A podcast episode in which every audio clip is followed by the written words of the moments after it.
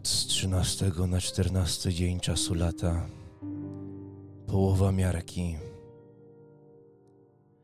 Zaczynam rozumieć, dlaczego kultyści tego, który zmienia ścieżki, tak bardzo czczą akt przemiany. Żeby w nią uwierzyć, trzeba widzieć coś, czego nie ma. Trzeba być szaleńcem, błądzącym w ciemności głupcem, który zaczyna sobie wyobrażać światło. Przyznaję, uwierzyłem w swoją przemianę. Ale łatwo było być tym dobrym, zostawiając Bogenhafen za sobą. W obozie dezerterów mogłem się mądrzyć, prawić kazania, ćwiczyć dzieciaki, być lepszym od Richmuta. On dopiero uczy się przetrwania. Ja nigdy nie musiałem. To inni próbowali przetrwać mnie. Ale jesteśmy tu z powrotem. Walczę. Będę zabijał. Czuję krew, czuję władzę. I lubię to. Tak bardzo to kurwa lubię. A potem widzę jej wzrok. Wzrok Aristei. Patrzy na mnie z przerażeniem. Nie widzi we mnie oparcia. Nie widzi Sigmaryty. Widzi tańczącego w ogniu demona. Może to jedno spotknięć na drodze do przemiany. A może łudzę się i żadnej przemiany nie będzie. Tak. Wszystko wskazuje, że jestem po prostu kolejnym głupcem. Jesteś tym, czym się rodzisz. Wszystko inne to szaleństwo, maskarada, strach przed prawdą o sobie. Skoro tak jednak jest, to dlaczego w ogóle przejmuję się jej wzrokiem?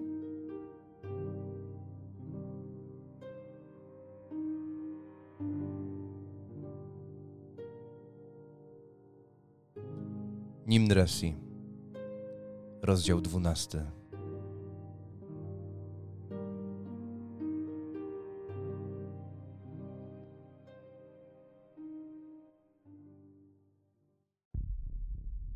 Bugenhawska ulica. Połowa miarki majaczy w oddali. Niziołki biegną we wszystkie strony jak karaluchy. Ale nikt ich nie zdeptał. Aristea ich nie zdeptała. Czemu kurwa nie strzeliłaś? Thorstein stoi obok ciebie. Patrzy na ciebie. Jednocześnie wściekle, a jednocześnie jakby starając się cię wybadać. Nie jestem mordercą. To nie wiem, co tu robisz. Odwraca się plecami do ciebie. Idzie w stronę karczmy. Morslip świeci, błyszczy. Oblepia jego miecz. Oblepia jego twarz, której nie widzisz. Widzisz tylko tył jego płaszcza i oddalający się kapelusz. Co robisz? Myślę, że przez chwilę jeszcze stoję i wzdycham, e, obserwując jak oni uciekają i samemu zastanawiając się, czemu nie strzeliłam. A dopiero potem podążę za nim trochę przyspieszonym krokiem, bo e, wydaje mi się, że muszę porozmawiać z kafarem. Hmm? Czyli idziesz przyspieszonym krokiem w stronę karczmy. Doganiasz Thorsteina? E, Myślę, że tak. Doganiam i wyminę go też, żeby wejść do środka i sprawdzić, czy gdzieś w zasięgu wzroku mojego w tym momencie jest kafar, czy już go nie widzę. Mhm. Thorstein uderzyłby w drzwi z kopa. Zrobiłby tak, gdyby już nie były wyważone. Wchodzicie do środka, on się schyla. Wchodzisz również za nim Aristea. I razem górujecie w tym pomieszczeniu wypełnionym małymi mebelkami. Okna są pootwierane po każdej ze stron. Wpada tutaj trochę światła, tego zielonego. Za mną, królowo Kier. Podchodzi do przodu do szynkwasu. Kafar! Krzyczy. W tym samym momencie od strony tej wnęki za tobą, tej klapy, lekki powiew musieli zaburzyć odrobinę powietrze, wchodząc tam do góry. I to sprawia, że pochodnia obok rozbłyska. Czy ty sam trzymasz pochodnie? Wolałby mnie, Mhm. No, jeśli to możliwe. no obok, obok jest ktoś, kto trzyma pochodnie, trzyma latarnię. Dezerterzy są obok ciebie.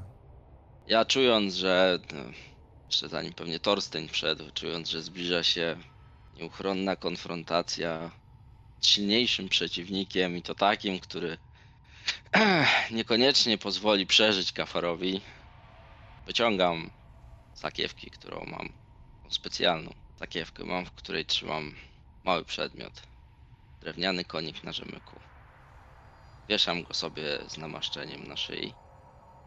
A słysząc wchodzącego i drącego japę Thorsteina mi przerwał. Oglądam się trochę wkurwiony, ale krzyczę do niego. Tu jesteśmy, przy klapie. Trzymasz dalej łuk Aristea? Tak, mam. Na krótkich dystansach może ci się przydać broń do walki wręcz bardziej. Fajnie. Dobrze. Ale miecz też mam. To Nie musisz tu Schab- być. nie chodzi o to, czy Możesz muszę, czy nie. pilnować. W sensie, Ja, Tej suki na tamtym dachu. Oswajać Ja- się z nową pracownicą.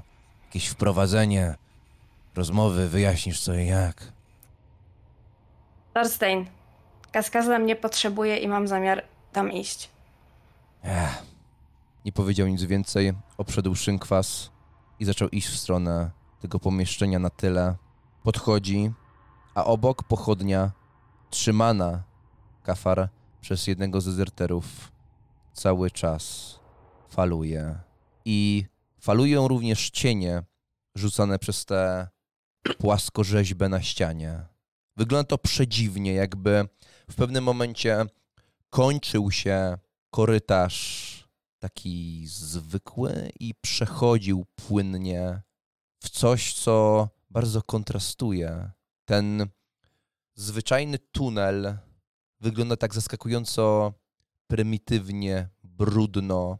I mimo, że ten brud również osadza się na tych ornamentach o, o dziwnym, bajecznym charakterze, to czuć, że jest to coś starszego, bardziej mistycznego, większego, wręcz przedwiecznego, dużo starszego od ciebie, od twoich rodziców, może nawet od imperium.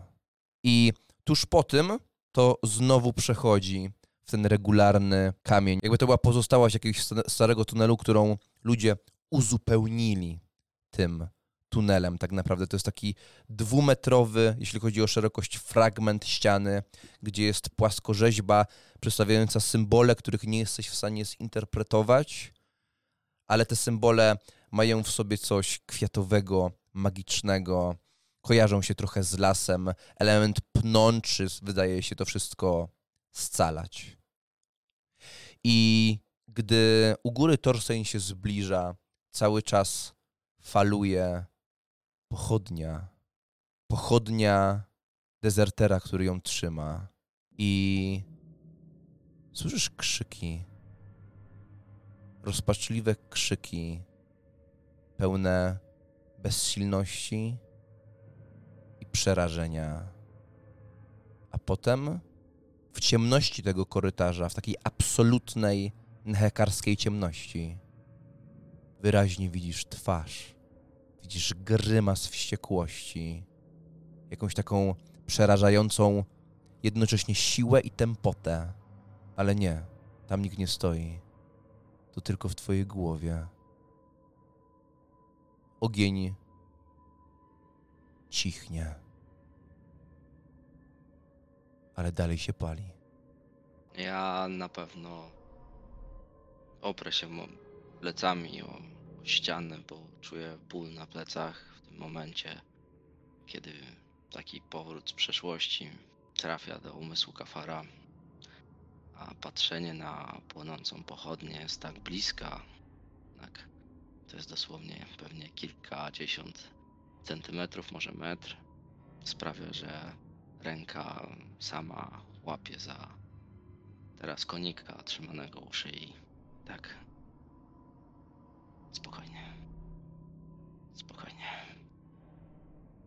Tego nie ma.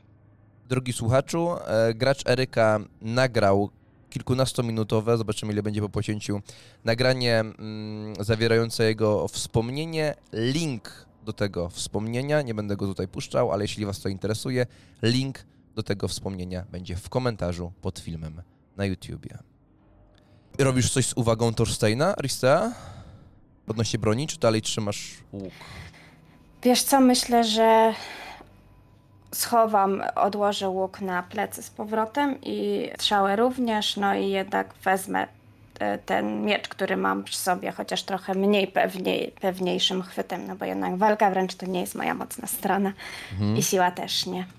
trzymasz ten ciężki miecz. Thorstein patrzy na ciebie.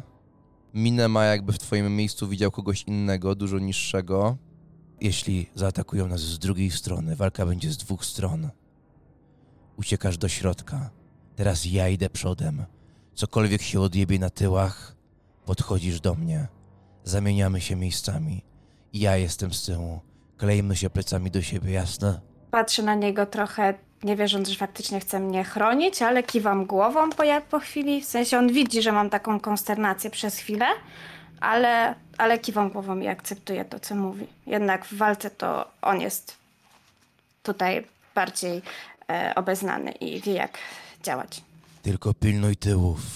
Jeżeli cokolwiek zacznie za nami leść, daj mi znać. Mam nadzieję, że te łóżka są nie od parady i słyszysz lepiej. Kiwam głową i już zaczynam słuchać. Mhm. No on zaczyna schodzić przez tę klapę, ledwo przechodzi, jego płaszcz tam się zawiesza. Ech, korwa. Ląduje obok tej drabinki. Patrzy w ten korytarz, patrzy na ciebie, kafarek, jesteś tak oparty. Patrzy tam w ciemność, patrzy na pochodnie. Ogień odbija się w jego oczach. Na pewno widzisz, że jestem całkiem blady. Prawdopodobnie blady jak elfia ściana za mną. Mhm. Szepczę coś do siebie w stylu. Daj mi siłę. Thorstein podchodzi, przechodzi między tymi dezerterami, patrzy na tę ścianę i dotyka jej. Przejeżdża dłonią w rękawicy po tych symbolach. I ty to widzisz, Aristea. Ewidentna architektura elficka, dziedzictwo. Jako elfka, która żyje jednak pośród ludzi od dłuższego czasu, może nie jest dla ciebie tak wyczuwalna. Coś pierwotnie w tobie mówi ci, że jest ci to bliskie. I może ci napawać jakiegoś rodzaju mimowolny smutek, bo jest to piękne, a jednocześnie prawdopodobnie związane z chaosem, który kryje się w tych podziemiach, brudne, zaniedbane. I codziennie mijają te symbole. Jesteś nizioł czy krętacze. Nie taki powinien być los tego dziedzictwa. Zatrzymuję się i chwilę przyglądam temu, ale nie dotykam. Bo no, dalej pamiętam to, jakie e, odniosłam wrażenie na początku, wtedy co mnie uratowała kaskazla. I chciała mnie tu wprowadzić, a, a ja nie miałam odwagi, żeby tu wejść, bo po prostu miała, czułam niepokój wtedy. Więc jedynie się przyglądam, oddycham głęboko, żeby to przeżyć, że tak to ujmę. I, i podchodzę do, e, myślę, kafara, którego widzę, że jest w kiepskim stanie. I tak kładę mu znowu rękę na ramieniu i em, wszystko w porządku? Tak mocnym uściskiem. Widzisz, jakbyś wyrwała go z jakiegoś snu bądź otępienia. Co jest? Idziemy? Wszystko w porządku, kafar? Nie, ale nieważne. Idziemy. Czekaj, kafar. Czemu nieważne? Wszystko jest ważne. Aristea, nie rozgrzebuj. Nagle Thorstein podchodzi blisko i nachyla się do kafara bardzo mocno. Widzisz jego twarz pełną blizn, nachyla się do twojego ucha. Słuchaj, Mm. może ja od ciebie dostałem wpierdol na oczach tych ludzi. Mają cię za skurwysyna i przyszedłeś tu jako skurwysyn. Jeśli ty osłabniesz i pokażesz, że pizda, oni też. Damy radę. Tak. Damy. Idziesz ty przodem, czy ja? Ktoś, Ja idę pierwszy. ktoś porządny musi Poczekaj. być na tyłach. Gafar, możesz na chwilę iść ze mną, a Torstein poprowadzić? Pilnuj jej. Nie jest w swoim świecie. On po prostu rusza do przodu. Jego miecz Dobra. błyszczy w pochodniach. Idź przodem. Za mną! W razie, Mówi do ludzi. w razie co wołaj, to ci pomogę. Mimowolnie się uśmiechnęłam pod nosem. Um, Kafar zakłada swoją maskę skurwiela na twarz. Spojrzy na ciebie. słuchaj, bo ja mam wrażenie, że jest ostatnio pomiędzy nami dosyć kiepska atmosfera. I jeśli mamy iść na śmierć, to chyba nie chciałabym umrzeć z tą kiepską atmosferą. So, Planujesz tu zdychać? No to ciekawe. nie planuję, nie planuję, ale nigdy nie wiadomo, co się zdarzy, a jednak wolę, żeby było. E, no po prostu, żeby atmosfera między nami była w lepszym stanie, no bo ostatnio jest konflikt i ten konflikt widzę. I szczerze to nie chciałabym, żeby on się ciągnął, no bo mamy współpracować, a przez ten konflikt widzę, że mi nie ufasz. Nie ufam Bo- ci, bo robisz rzeczy przeciwko mnie. Mówiłem ci to kilka razy. Nie raz, nie dwa, nie trzy, nie pięć. Chcesz to teraz kurwa rozgrzebywać? Dobrze, powiem ci jasno. Dałaś łapę Talanowi. Pokazałaś mi, mi osobiście, mi, nie kurwa komuś tam z zewnątrz, że masz mnie w dupie. Że to, że ta, ten zjeb chciał mnie zajebać, masz to w dupie. Ja to tak odczytałem. Rozumiesz? To nie jest żadna kalkulacja specjalna. No i pomijam jeszcze kwestię twoich niejasnych związków z tym zjebem z Aldorfu, ale na razie nie pokazałaś nic, co świadczyłoby o tym, Mhm. że jednak dla niego robisz, więc Ech, No, to jest to. E, No, właśnie o tym mówię, o tej atmosferze i jakby widzę, że moje działania ci się nie podobają i że są e, nie takie, jakich oczekujesz, ale w, i chciałam cię za to przeprosić, bo najwidoczniej to przez to bardzo ciężko ci ze mną współpracować, a właśnie od współpracy zaczęliśmy i wolałabym, żeby dalej to tak kontynuowali, ale też mam wrażenie, że trochę nie rozumiesz innych perspektyw. Przynajmniej nie rozumiesz mojej perspektywy, bo mam wrażenie, że skupiasz się tylko na tym, że jest tylko jedna i wyłącznie możliwa metoda działania. Jest to tylko i wyłącznie Twoja metoda, a wszystkie inne są słabsze, gorsze, a ja uważam, że wręcz przeciwnie. To, że Ty masz jedną perspektywę, a ja mam inną, to jest właśnie klucz do tego, żebyśmy dotarli do, do, do siebie nawzajem, to po pierwsze, a po drugie do większej rzeszy ludzi dookoła. Kafar rozgląda się po tym tunelu, szukając już prawdopodobnie pozostałych, którzy ruszyli dalej. Jak tak będziemy stać, to zaraz nam spierdolą i będziemy sami łazić po tych podziemiach. Chodź się. i będziemy iść Dwa, rozmawiając. nie pogadamy za długo, powiem ci prostą rzecz. Na start to, to, co ja powiedziałem, powiedziałem szczerze. Zastanów się nad tym. Na start powinniśmy zrobić to, co mówię, a potem możemy robić to, co ty chcesz. Powiedziałem ci to ostatnio w obozie. Muszę się chyba powtórzyć. Czy nie muszę? Nie chodzi o to, żebyśmy zmuszali się do działania w inny sposób niż zazwyczaj robimy. Ja Nie każę chcę ciebie zmuszać do tego, żebyś działał po mojemu, a też nie chciałabym być zmuszana do tego, żeby działać po twojemu. Mówię tylko, żebyśmy na początku zrobili to, co trzeba zrobić. Pokazać się, zbudować markę, a potem robić resztę. Błędnie myślisz, że ja swojej nie mam. Tutaj nie mam, ale No tak, właśnie, o tym mówimy. Ja nie mówię o całej reszcie świata, elfich wioskach, nie wiem, kurwa, gdzie tam jeszcze byłaś. Chuj mnie to. Tu nie masz. I ja o to mówię chodzi. głównie o Aldorfie.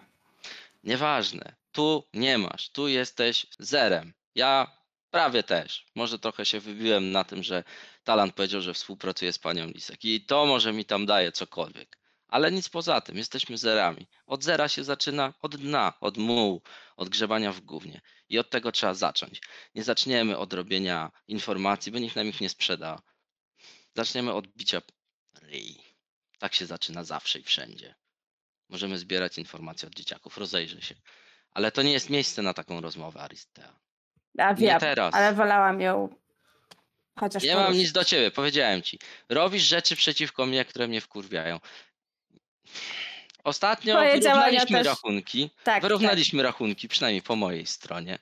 Natomiast no, swoją drogą masz pięknego okulara. Fioletowy. Mówiłem, żeś coś zimnego przyłożyła. No.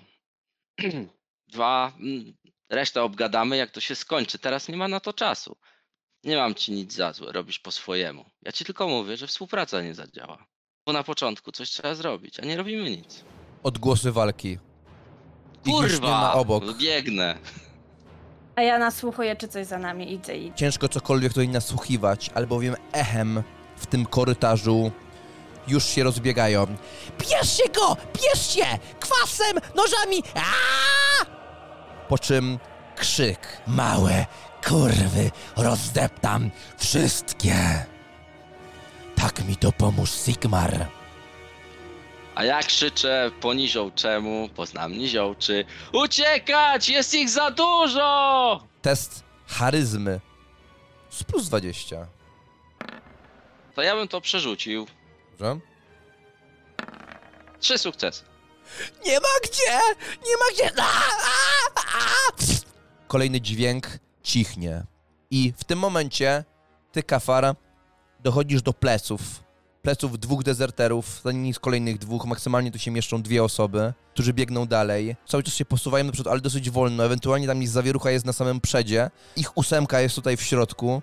Z przodu jest Thorstein. I gdy przechodzisz, obok jakiś strzęp kawałka policzka razem z takim strzępem skóry, na którym są rude włosy, ześlizguje się ze ściany i widzisz, że ta ściana to jest znowu elficki fragment.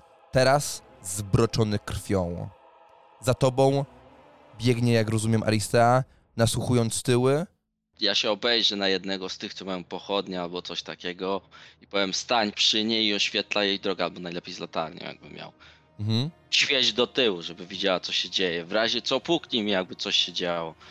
Tak jest. Odwraca się, trzyma tę latarnię, spojrzał na ciebie, y, jakby chciał się przycisnąć obok ściany, żeby się do ciebie nie zbliżać, po czym spojrzał na to coś, co jest na ścianie, przykleił się do drugiej ściany i stanął obok Ristej.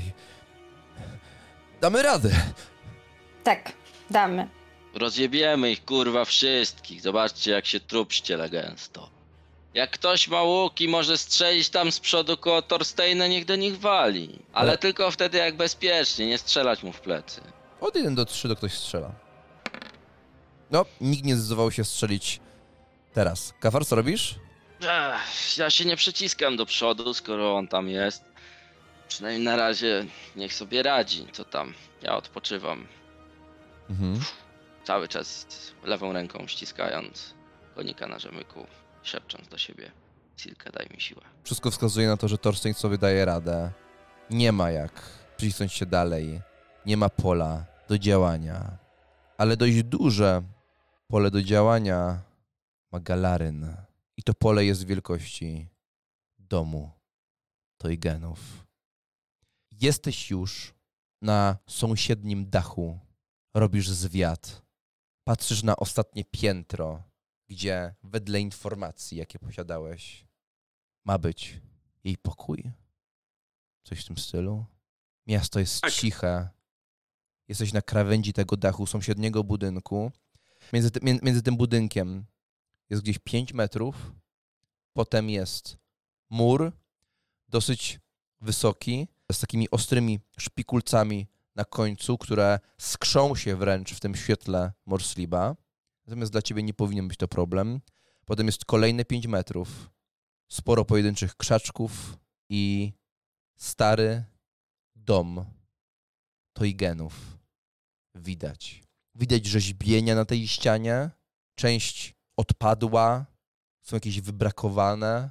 Gdy tak stoisz na tym budynku, wpatrujesz się, zauważasz jedno z okien i na ścianach tego budynku widzisz płaskorzeźby takich kobiet. Dopiero można to widzieć w zasadzie patrząc na wprost, z dużo dalszej perspektywy, bo one są bardzo duże, ale widzisz sylwetkę nagich kobiet, gdzie przypadkowe elementy ich ciała są po prostu odkruszone i te kobiety wręcz wydają się podtrzymywać to ostatnie okno dłońmi. Staram się przede wszystkim rozejrzeć za pokojem pani Lisek, znaleźć go, zobaczyć, czy będę w stanie widzieć w ogóle ruch w tamtym miejscu. Po tej stronie są trzy okna. Każde jest zasłonięte Ledwo widzisz w ogóle te zasłony w tym blasku tego księżyca. No elfie zmysły ci odrobinę pomagają. No same, same okna nie są bardzo przejrzyste. Te, te kobiety wskazują to środkowe okno, ale masz jeszcze okno lewej po prawej. No oprócz tego nie widzisz nic. I tylko od frontalnej strony i od tylnej, z boku nie, gdzieś pojedyncze sylwetki strażników, natomiast no to nie są tacy typowi strażnicy, miejscy, wyglądają jak po prostu jacy, jak, jakieś trochę bandziory, trochę najemnicy. To mi trochę komplikuje plany, ale myślę, że w takim razie przestaję poruszać palcami po strzałach, licząc je, żeby jeszcze raz upewnić się, ile ich tak naprawdę mam. I postaram się rozejrzeć za jakimś miejscem, przez które najłatwiej będzie mi wejść do posiadłości niezauważonym. No oprócz tego na każdym, na każdym tym piętrze od tej strony są po trzy okna. No, no od tej strony nie ma strażników. Rozglądam się za jakimś takim miejscem, gdzie będzie najłatwiej przeskoczyć przez płot, przejść przez niego, no i ewentualnie może tak, takie drzewo, które będzie na tyle blisko dachu, że może uda się na nie przeskoczyć, chociaż trochę w to wątpię. No od e, 1 do 3 jest tu takie bardzo przydatne drzewo. No niestety, nie ma tutaj żadnych w tych ogrodach wysokich drzew. Będę po prostu próbował jakby zejść z tego dachu. Zrobiłem rozeznanie od tej strony, gdzie wydaje mi się, że powinna być pani Lisek, czyli tej, od której patrzyłem na dom, gdzie nie było strażników, spróbować przesadzić e, się przez płot i wspiąć na wysokość tego ostatniego piętra. Chcesz się dostać do tego okna, e, które podtrzymują te płaskorzeźby kobiet? Tak, No to wszystko będzie jeden test. On bardziej dotyczy, dotyczy wespnięcia się po, po tym drugim budynku. Na ten już wszedłeś, zrobiłeś zwiat, więc zejście również nie jest problemem. Ten nowy budynek jest dla ciebie nowością, natomiast te płaskorzeźby odrobinę są przydatne. I teraz tak, albo robisz to wszystko w miarę dynamicznie i to oznacza test spinaczki bez modyfikatorów, albo robisz to wszystko powoli i, i wtedy zamiast testu wspinaczki będzie test skradania, natomiast e, ten test skradania będzie z minus 10, natomiast jeśli go oblejesz, ten test skradania, to nie zostaniesz wykryty. A jeśli oblejesz test spinaczkę bez modyfikatorów, zrobisz hałas. Nie, ja zdecydowanie będę się próbował skradać. Mhm. I myślę, test? że się absolutnie nie śpieszę. Dobrze, test skradania z minus 10. Mhm. Ja to przerzucę. Mhm. Minus jeden. Dobra. Wykonaj sobie test percepcji związany ze słuchem.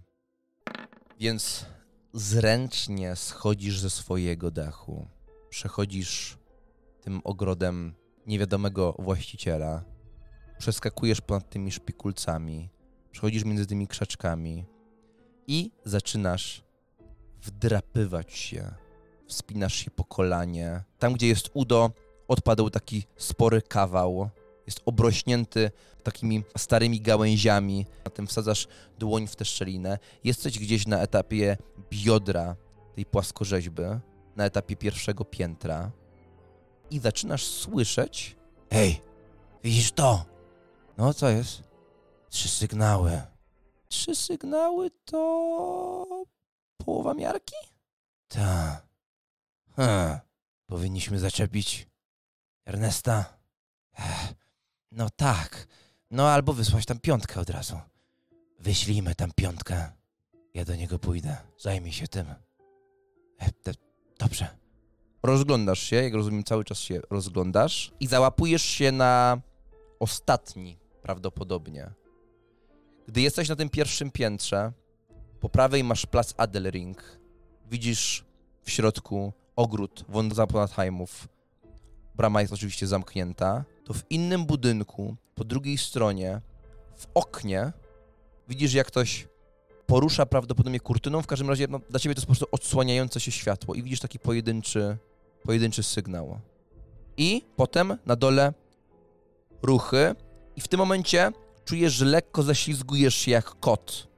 jesteś na szczelinie niżej, daje ci wybór, albo możesz ponowić swój test, taki jaki był, i masz szansę wejść do góry, natomiast teraz niepowodzenie oznacza, że spadasz z tego drugiego piętra, albo schodzisz na dół, teraz akcja jest nieudana. Ja myślę, że.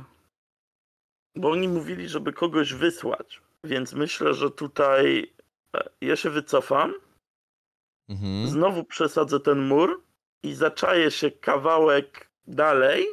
Sąsiednim faktycznie ogrodzie. oczekując tego kogoś, kogo wyślą, bo, bo narodziła mi się myśl, żeby może wywabić panią Lisek. Więc ześlizgujesz się w dół. Udo, kolano. Jesteś na dole. Wracasz między krzakami. Przeskakujesz na drugą stronę. Czekasz. Mijają sekundy. Słyszysz głosy. Chłopaki! Dawajcie czwórkę. Idziemy do połowy miarki. Sygnał był. Jeżeli słyszę, że by, mówią o czwórce, to ja lecę w kierunku połowy miarki, nie zaczajam się. Dobra. Pięciu ich strażników zaczyna wybiegać z ogrodu Ernesta Toygena i wbiegać na Adelring i ewidentnie zmierzać w stronę połowy miarki. Ty również wracasz E- za nimi? W takim razie? Wiesz co, ja chcę ich wyprzedzić, tylko w pierwszej kolejności będę chciał się im przyjrzeć. Kim oni są? Mm, Uzbrojeni najemnicy prawdopodobnie Toygenów. No wyglądają jak ci, jak ci strażnicy. Mają na sobie głównie skórznie, może czasem jakaś pojedyncza mm, kolczuga jest nałożona. Trzymają pałki, część z nich jest nabita gwoździami, chyba jakiś jeden miecz. Chcę ich wyprzedzić, jakby nie pokazać, czy wiem dokąd biegną, więc po prostu obrać inną drogę, żeby zdążyć przed nimi. Dobra, skradanie z minus 10 lub atletyka bez modyfikatorów. Jak oblejesz atletykę, oni cię zauważą, jak biegniesz gdzieś obok. Skradanie to dalej jest szybkie poruszanie, po prostu no, oddalasz się i starasz się być mniej wykrytym. Mm, Wiesz co, nawet mi jakoś bardzo nie zależy na zostaniu niewykrytym. Jeden sukces. Dobrze. Ruszasz w tamtą stronę, Galaryn. Zupełnie jakbyś biegł na spotkanie z potworem na Adelring. Mijasz ten plac, zostawiasz posiadłość za sobą, nie wykonując zadania. Biegniesz bardzo blisko nich, uliczkę dalej, w zasadzie uliczkę obok i wyprzedzasz ich dynamicznie swoją elficką prędkością i zaradnością. Biegniesz do połowy miarki. Walka trwa. Słychać odgłosy odrąbywanych kończyn niziołczych. Jest to odgłos przyjemny. Od 1 do 10 robię jak sobie radzicie. Im więcej, tym lepiej. W pewnym momencie, gdy ci z przodu zaczęli zakręcać w lewo, nagle zatrzymanie. Kurwa, jest ich więcej! Strzelać do przodu! krzyczy Thorstein. Jako, że tylko w tym załamaniu połowa może strzelać, bo połowa, której jesteś ty, Kafar, jest za tym złamaniem tego korytarza. Tamci z przodu, no tylko dwóch w zasadzie, będących w drugim rzędzie, wypuszcza kilka strzał i stanęliście, jest trochę impas. Ja się drę znowu po niziołczemu. Uciekać, tu jest ich setka! Nie ma gdzie! Ktoś ci w nizie czym odkrzykuje. Kurwa, z powrotem! Nie ma gdzie! To rzućmy broń, poddajmy się! Ponów test charyzmy. Jeśli go zdasz, faktycznie się poddają, tu już nie ma plus 20, jest po prostu to charyzma. Możesz użyć zastraszania wynikającego z ogłady i wtedy niziołki się poddają. Punkt szczęścia, e, to też nie. Mhm. Minus zero. Od 1 do 8 walczą po prostu dlatego, że nie mają innej drogi. Na 9 do 10 do, dodatkowo wykrywają twój głos. E, ktoś Wykrywają, że to nie jest e, ni, ni, nikt od nich. To teraz jeszcze wydrę się już takim swoim normalnym głosem. Rzućcie kurwa broń! Chuje jebane małe, to wam darujemy życie! Inaczej będziemy gardłować wszystkich! Te zastraszenia z minus 10, dlatego że już powtarzamy tutaj. Teraz albo nigdy! Zaczęło ich słyszeć desperację, natomiast ta desperacja wręcz może pozytywnie zadziałać na ich, na, na ich morale i nagle kroczek w tył. czujesz po prostu plecy dezertera przed sobą, jak się po prostu wycofał i wi- widzisz, jak tam to się, to się wszystko zaczęło przesuwać w tym korytarzu. O ty kurwo mała! Ach, ruchał cię kiedyś Sigmar! Słyszycie znowu dźwięk miecza wirującego i mlaśnięcia, organiczne mlaśnięcia rąbanych ciał i rozlewanej krwi. Dalej! Do przodu! Krzyczę na tych naszych. Cisnąć! Strzelać! Aristea, coś robisz? Też krzyczę, żeby trzymali szyk i trzymali zwartą grupę, bo w grupie siła. Po prostu bez modyfikatorów dowodzenie. Tak, za kafara będę rzucał jeszcze raz tą K10. Tak mówię, im więcej, im tym lepiej. Natomiast za akcję kafara już będę dawał em, minus jeden, bo są, bo są zmotywowani. Możesz to teraz Aristea wyrównać. Jak zrobisz plus 3 lub więcej, to dodasz minus 2 do tego testu. Aristea test dowodzenia. Czyli minus jeden. Okej, dobra. Im więcej, tym lepiej. K10 rzucą, odejmuję jedynkę za akcję kafara. Natomiast i tak poszło lepiej, jest ponad połową. Ty, Aristea, czujesz, że to dzięki tobie zaczynacie znowu iść do przodu, plecy się od ciebie oddalają, kafar. Kolejne świsty broni Torsteina. I co? Mówiłem, jak będzie. Dalej! Naparzać! Naparzać! Ty już, Kafar, zaczynasz widzieć ten łamiący się korytarz bardzo wyraźnie. Widzisz, jak taki mały nożyk rozbija się o ścianę, gdzie tam z głębi korytarza e, z boku jest rzucany, odbija się od tej ściany, leci gdzieś. Jeden z dezerterów schyla się, podnosi ten nożyk, patrzy na niego i rzuca po prostu tam w czeluść. I, i, i słyszycie takie głośne, o, to moje, głos ucichł. Przes- Przesuwacie się do przodu, Kafar, zbliżasz się i głos z przodu. Prawo, lewo, przód, gdzie idziemy? Prosto! Dobra. Aristea, zaznacz, że się rozwidlenie robi. Dobra. Na ścianie. Biorę. Ale ja też mogę zrobić to w swoim notatniku z tą mapką. Zrób w notatniku mapę, ale zaznacz tu na ścianie, gdzie szliśmy. U góry, Dobra. tam, żeby nizioły nie zmazały. Zaznaczam to węgielkiem. Mhm. Podchodzisz, oznaczasz, patrzysz w ten swój notatnik, oznaczasz te ściany. O 90 stopni korytarz zakręca w lewo. Kafar, ty już też wchodzisz w ten zakręt. Wszyscy już wchodzą. Faktycznie widać pro, prosty korytarz, jak, jakieś dwa przejścia w bok i idziesz do przodu, Kafar, cały czas, obracając się w prawo i lewo, będąc w tym rozwileniu. Rysują ci się pomieszczenia po prawej i lewej. Widać, że tam są jakieś beczki, skrzynie. Wy dwaj z tyłu. Idźcie w lewy. Ostrożnie, jak coś zobaczycie, to wracać od razu. Ale jak co zobaczymy?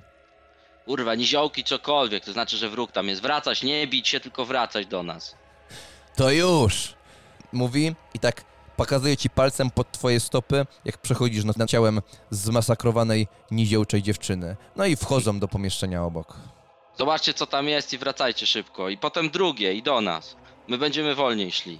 Dobra, Patrz tam z tyłu, Aristea. Ja patrzę i cały czas nasłuchuję. A ja spróbuję się sobie przypomnieć tą trasę, te, te, te rysunki, które Aristea miała w notatniku i wykoncypować, czy gdzieś coś takiego widzimy. dobra. Czy ty długo na nie patrzyłeś? Przez jakiś czas je obracałem, przekręcałem, próbowałem Mhm. dopasować. Coś tam nawet dopasowałem, stwierdziłem, że są dwa poziomy, ale nie wiem, czy to było dobre, czy nie. Nie byłem w stanie tego powiedzieć. Eee. Wydawało mi się, że coś tam dopasowałem jedno do drugiego. I mów, mówiłeś tam, że tylko dwa cię interesują, tak? Wtedy. Wiesz co, no te dwa dopasowałem do siebie, jakby wyglądały na kolejne poziomy Dobra. tej samej budowli, natomiast reszta nie byłem pewien do czego jest, ale też je przeglądałem, próbując po, po, dopasować wszystko do siebie, tak? Mhm. Dobrze, to wykonaj test inteligencji. Jeśli go nie zdasz, nie chciałbym, żebyś tam gdziekolwiek po prostu patrzył, gdziekolwiek te, te grafiki są. Jeśli, jeśli zdasz, to możesz sobie zaglądać. Nic nie rozpoznałem jak na razie z tego, co tam widziałem, także spoko. Mhm. Próbuję się odnaleźć w tych rysunkach, gdzie jesteśmy. po Dobrze. prostu. Nie wspomagaj się, tak jak mówię, tymi, tymi grafikami. D- możesz dalej używać swojej pamięci faktycznej. Przesuwasz się dalej, skoro jeden został z Aristeą, dwójka poszła na boki, więc teraz jest piątka przed tobą i Thorstein. Jak sytuacja z tyłu? Pyta. Sprawdzamy te boczne, co były, ale tam chyba będą same pomieszczenia, mają zaraz wrócić. Może pójdziesz tu naprzód, będzie trochę szybciej. Dobra, Bo- i- idę. I, w, i, w, I w tym momencie zamachnął się mieczem, głowa odczepia się od karku i, i mknie gdzieś w czeluść. Nagle tuf, złapał to jakiś niziołek. Aaa! Upuszcza, wyciąga miecz. Aaa! Zaczyna biec do przodu. Przepychasz się tam, Kafar? Tak, no przejdę, jak mnie zawołał Thorstein, że potrzebuje pomocy, na co już się zmachał. Idę do niego. Mhm. Aristea, zostań z tyłu, ale w razie co krzycz. Cały czas jestem skupiona i wypatruję kolejnych przeciwników, wrogów i tak dalej. Czy istot, które mogą się czaić gdzieś. Kafar był bardzo przekonujący, z tego co pamiętam, odnośnie tych niziołków, których zastraszył na samym początku w tej karczmie. Była dosyć duża grupa tych niziołków. I powtórzymy ten test zastraszania z plus 20 Kafara. Tyle, ile mam minusów w tym teście, tyle niziołków postanawia wrócić jednak i się zasadzić. To i tak nie będzie dużo, ewentualnie, ale no część z tej grupy dalej mogła się odłączyć. Czyli mam liczyć plus 20 do Tak, rzutu, zastraszania i tyle, ma, ile masz minusów, tyle niziołków zasadza się na was teraz z tyłu, bo oni po prostu wracają do karczmy z powrotem. Plus 3. Biegniesz, Galaryn, biegniesz i nagle słyszysz, słyszysz rozmowę. Nortrud, musimy wrócić. Tam są nasi. I tam jest wszystko. Ty głupi jesteś? Ty go widziałeś? Już jest po nich. Zdechnął, no i, i co, no? I co? A to, to co my zrobimy? To nasza rodzina. Ach, będziemy mieć nową rodzinę. I dźwięki się oddalają w przeciwnym kierunku do połowy miarki. Jak rozumiem, dalej biegniesz. Zdecydowanie dalej biegnę. Stajesz, kafar, obok Thorsteina, ramię w ramię. Przed sobą masz niziołcze mordy. Ledwo jakąśkolwiek lustrujesz, ona już się odczepia od korpusu. Mknie w nicość. Masz wąski korytarz, obok jest Thorstein, który po prostu rąbie tym dwuręcznym mieczem góra-dół, góra i po prostu przystępuje, chodzi po tych ciałach niziołków, idzie po prostu do przodu. Ja będę czekał, aż któryś ucieknie mu spod tego miecza i zbliży się na dystans, który pozwoli mi go dopaść. W prawej ręce trzymam miecz i będę próbował parować ciosy niziołka, a później przyjebać mu z ręki, tak, żeby go trochę ogłuszyć. Będę go trzymał jako tarczę, w sensie e, zasłaniał się nim od ciosów kolegów, żeby to zniechęciło ich do ataku. Arisa, ty ich tam dalej wspierasz słowami? Tak. Dobrze, więc ponawiamy ten test K10 i teraz tak, słowa mają mniejszy efekt, jak to mówił Kafar, na tym etapie działalności potrzeba, potrzeba pięści, więc Arista, ty robisz z minus 10 test dowodzenia, Kafar będzie robił plus 20 test walki wręcz i tyle ile macie plusów, tyle dodajemy do tego testu K10, który będę wykonywał. Ja mam na plus 8. No nie.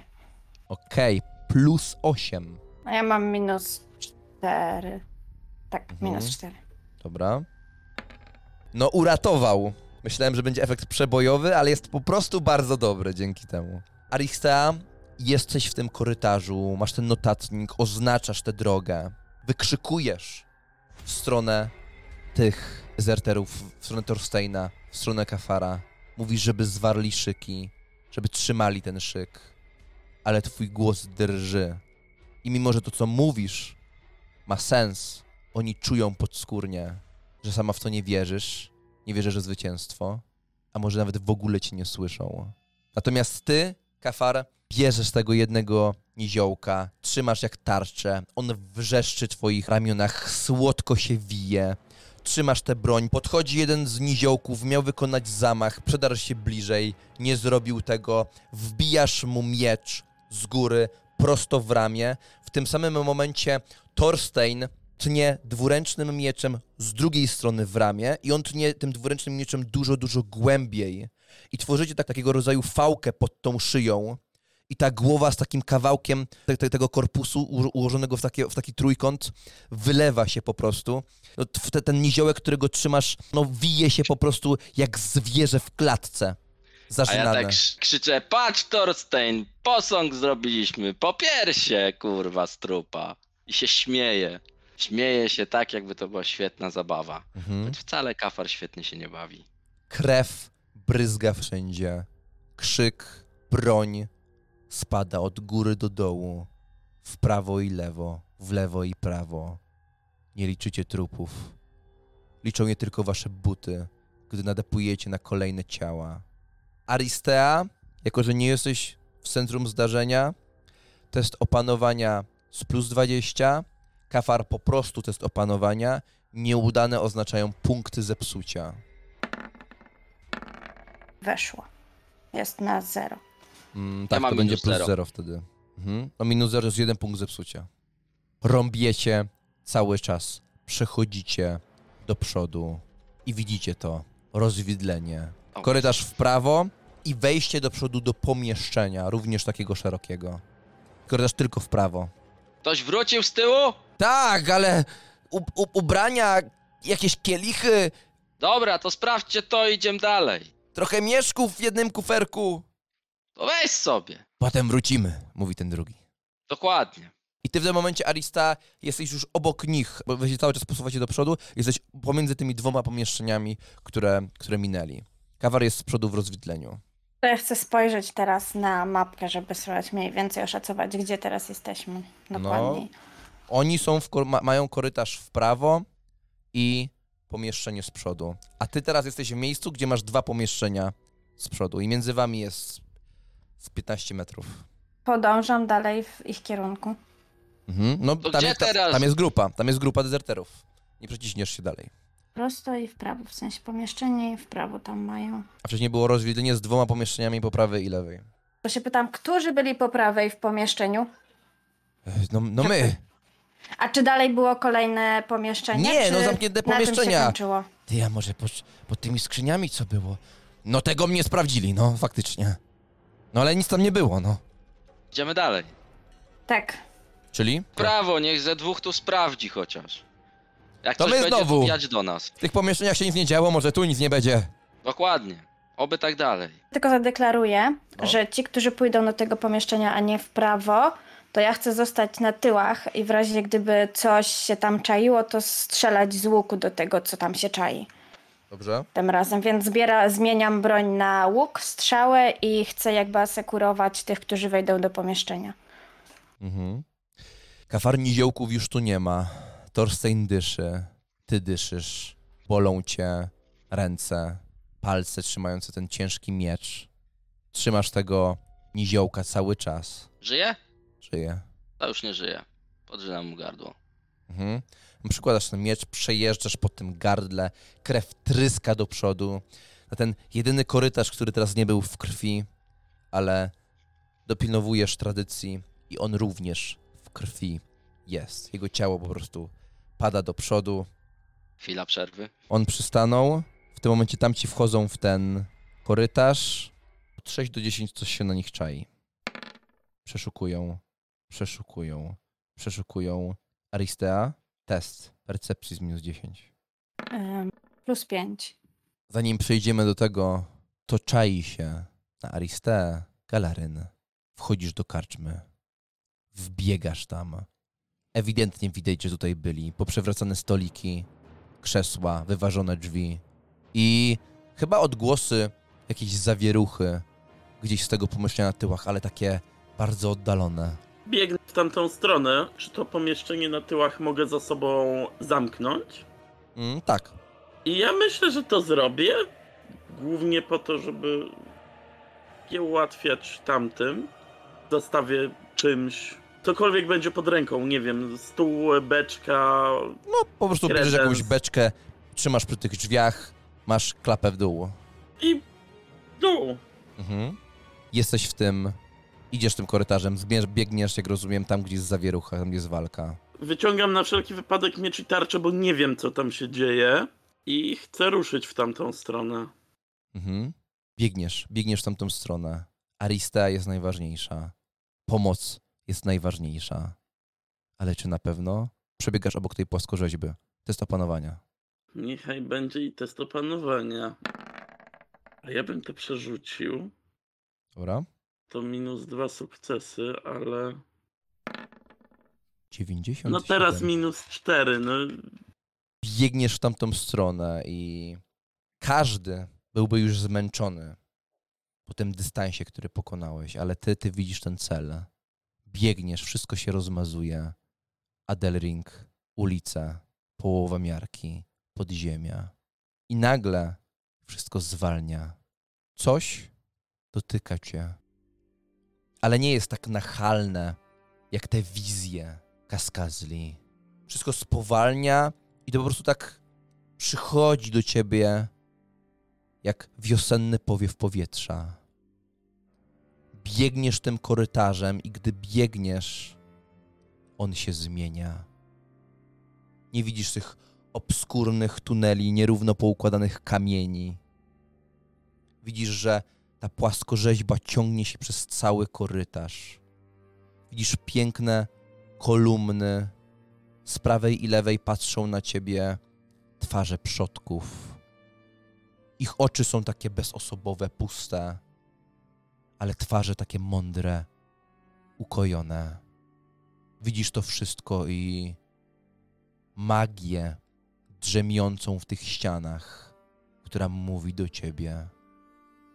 Magia jest czysta, niewinna jak Nimresi. I tak samo jak Nimresi, która gdzieś tam może teraz rośnie na wzgórzu, i powóz po prostu przejeżdża. Jakiś mężczyzna po prostu nadeptuje. Dokładnie to samo wydarzyło się z tym miejscem. Przyszli ludzie i zrobili swoje, zbrukali to. I ta niewinność to jest dla ciebie niewinność większa niż niewinność dziecka. Czujesz, jakby ci ludzie po prostu przyszli. To dziedzictwo, jak takie dziecko, po prostu wzięli, podnieśli i zmiażdżyli w dłoniach. A potem na tym trupie zbudowali sobie własne siedliszcze. Aristea czuła to tylko delikatnie. Jej więź się zburzyła, ale ty przez te wszystkie lata dalej byłeś bliski tego dziedzictwa, blisko lasu. Ludzie nie zaburzyli twojej percepcji. Nie zaburzyli więzi. Ona jest dalej wyraźna, namacalna i łzy cisną ci się do oczu. Idziesz tam, żeby uratować Aristeę, ale to, co się stało tutaj w podziemiach setki lat temu, to, co się stało w Bogenhafen setki lat temu, jest dużo gorsze niż śmierć Aristei. Tutaj umarła przyszłość, a teraz pod powierzchnią Bogenhafen, jako fundamenty niektórych domów, są tu widma tej przyszłości. Ponure, zimne, z tylko drobinką pozostałej w nich magii. I tak biegniesz, wszystko zwalnia, łzy cisną ci się do oczu. I cisną się coraz bardziej, a ty się czujesz jakby, jakbyś to nie był ty. A może to naprawdę jesteś ty? Jakieś takie nagłe poruszenie i do tych łez nabrzmiewają kolejne. Z twojego gardła zaczyna wypadać jakieś łukanie. Twój głos się łamie. Zatrzymujesz się w tym korytarzu, wszystko wiruje. Twoje oczy się zamykają, otwierają i za każdym razem te oczy są coraz bardziej mokre od łez. Leją się po twojej twarzy, a ty opierasz się o kawałek ściany i widzisz, jak pod tą ścianą jest kawałek głowy niziołczej z taką kępką rudych włosów. To się dzieje ponownie. Zostały tutaj dosłownie resztki tego dziedzictwa. Przyszły niziołki, przyszli ludzie i zaczęły na nie szczać, nawet na te resztki. Jakby śmierć nie wystarczyła, jakby trzeba było jeszcze dobić pamięć. I dokładnie to słyszysz, Aristea. Szybko uświadamiasz sobie, że ten ktoś, kto szybko tutaj zmierzył, to był Galaryn. I nagle słyszysz taki załamujący się głos i łukanie. Czy ty kiedyś słyszałaś, jak Galaryn płacze?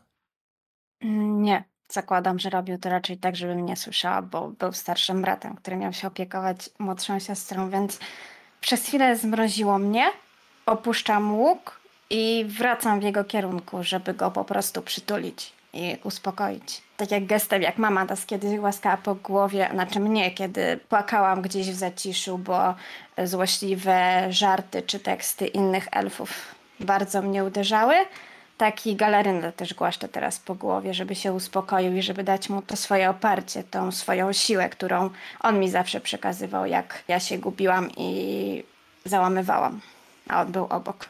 Oddech Thorsteina, oddech Kafara, którzy robią sobie chwilę przerwy. Dezerterzy rozglądają się, tamci wracają z tego pomieszczenia. Kolejne, kolejny magazyn. Arysta, ty wracasz, widząc, że jest chwila spokoju, że jest cisza. Może cisza przed burzą. Wracasz, przychodzisz między tymi dwoma pomieszczeniami, które minęli tamci. Idziesz do korytarza, nie widzisz go jeszcze, skręcasz w prawo i widzisz go opartego o tą ścianę. Ma tyle łez na twarzy, że nie wiedziałaś, że oczy są w stanie tyle ich wytworzyć. Po prostu leje się z niego. A ty? Ten dotyk, dotyk twojej siostry, jej zapach, to przywraca cię. I to już jest ten tunel. Zwyczajny, ludzki tunel. A może właśnie niezwyczajny, może nie powinno go tu być. Ponieważ zwyczajność, pierwotność to wasza krew, wasza przeszłość, wasze dziedzictwo. Co się dzieje? Po chwili ciszy, jak już mija chwila, żeby się w miarę mniej uspokoił, tak że już się jakby nie dusił tym płaczem, się pytam, co się dzieje? Ja myślę, że przez dosłownie kilka sekund trawię to pytanie. Ocieram te łzy. Jakbym próbował nałożyć z powrotem tę maskę tego starego galaryna, tego pilnego i może trochę beznamiętnego. Nie powinno tak być. Ludzie przyszli tu i zniszczyli to miejsce. Odpowiadam szeptem. Ja biorę oddech, bo ja nie widziałam tego, co on, więc nie do końca rozumiem. No bo to są zaślepieni po prostu. Nie patrzą, nie widzą. Znaczy patrzą, ale nie widzą. O tak to ujmę. Dokładnie. Tej rasy nie ma już nadziei. Zawsze jest jakaś nadzieja, galaryn. Jeżeli gdzieś jest, to na tyle daleko, że zniknęła mi z oczu. Ale nawet jak się dobije do dna, to i tak można się wybić z powrotem do góry. Galaryn, właśnie takie załamania, takie, takie sytuacje, gdzie, gdzie spadasz na samo dno, dają ci więcej siły, bo się uczysz, bo rozumiesz, bo się rozwijasz. Tylko musisz świadomie to robić, musisz chcieć się rozwinąć, chcieć to A naprawić. ilu ludzi chce się rozwijać? Ile ludzi chce tak naprawdę zrozumieć to, co jest wokół nich, nie niszcząc tego? Głos Galaryna odbija się tymi korytarzami. Rozmowa elfów o, o tym, że ludzie mogą się od, odbić od dna, zmienić. Trafia do uszu Thorsteina. Może do twoich, Kafara. Thorstein obraca się w tamtą stronę. Jego twarz jest mokra od krwi. Myślisz, że już to załatwił? Tak szybko? Co? No, drugą panią Lisek. Myślisz, że Galan tak szybko to ogarnął? Ja. Pewnie tak. To miało być szybkie. No to dobrze. Odpoczął? No Thorstein spojrzał na tego trupa, na korytarz za wami. Tak, niech te podziemia się już kończą. Ile Kończą można się. ryć w ziemi? Jebane krety. Akurat chyba elfy, ale niech będzie. Klepnę go w ramię. Ty. Jest chujowo. Kurwa prawdziwa ogórkowa, ale co tam? Gitem trzeba być, nie frajerem. Ruszaj. I idę. Ruszacie i zanim uderzają was kolejny raz, macie jeszcze kilka słów Kalaryn i Aristea. Galaryn, tylko ten nie popełnia błędów, kto nic nie robi. Jeśli robisz i działasz i próbujesz, to tak naprawdę na wszystko masz szansę. Musisz tylko znaleźć sobie siłę, bo siła to nie jest brak obaw czy wątpliwości, ale raczej to, że jesteś w stanie je przezwyciężyć. Padło słowo o błędach i nic nie robieniu. Przypomniał sobie, po co tu tak naprawdę przyszedł. Położył rękę na ustach Aristei. Jak już jesteśmy przy błędach, chodźmy do reszty. Gdzie oni są? Kiwam tylko głową, bo mi już zatkał buzię. Wstaje i jakby No, mimo wszystko chcę mu podać rękę, żeby mu pomóc wstać. I Korzystam. żeby w pewnym sensie metaforycznie dodać mu też przez to, jak mu pomogę, siły swojej trochę. korzystam. Podnoszę go jeszcze chwilę się na niego patrzę, no i kieruję tam, gdzie jest reszta. Idziecie w tamtą stronę, a Torsten i Kafar zbliżają się do kolejnego zakrętu, tym razem w lewo. I stamtąd nadchodzi atak. Po tym, skąd nabiegają te okrzyki, wnioskujecie, że tam po lewej stronie tego korytarza są schody. Schody mknące w dół. Wypadają i widać ich twarze zdesperowane. Wiedzą, że przegrają, ale robią to, bo nie ma innej drogi. Jest tylko ta. Ich tunele są pułapką. Galaryn, zaczynasz biec, biegniesz w kierunku zamieszania. Arista, biegniesz razem z Galarynem, tak? Czyli za nim. Mhm. I bo dalej pamiętam, że mam tatować na tyłach. A ten kalaryn biegniesz to w lewo, potem w prawo, masz tą grupkę przed sobą, gdzieś na przedzie zaczyna się walka. Będzie ci trudno przedostać pomiędzy tymi dezerterami. Czy robisz coś innego? Co robisz? Widzę tam postacie z przodu walczące, Tak, świszczący miecz Torsteina a I to obok z kim walczą? miecz z niziołkami, których masz dużo pod swoimi stopami w tym momencie, gdy po nich przebiegasz. Dobrze. Ale jakoś cię to nie Nie- cieszy. Miecz, tarcza, łuk i tak, żeby nie trafić ich, e, Dobra? tych naszych e, z przodu, będę starał się walić po niziołkach. Wiesz co, ja myślę, że się odwrócę. Będę tak trochę bokiem, żeby mieć wzrok, patrzeć na to, co się dzieje, ale ja jak na tym polu walki, na to, co się dzieje z tyłu na korytarzach. Pojawić od tyłu, to żeby to zauważyć i od razu odpowiednio szybko zareagować i poinformować resztę. Kafar, jak ty rąbiesz, gdy wypadają z lewej strony z tych schodów? Próbuję znowu jednego złapać. Dobra? Czyli ponawiasz tą akcję. Dobrze, bez modyfikatorów. E, jeśli chcecie, możecie nie robić testu. To jest bardzo ważne. Ja dalej będę rzucał K10. To jest ostatnia fala tych niziołków, zapewne.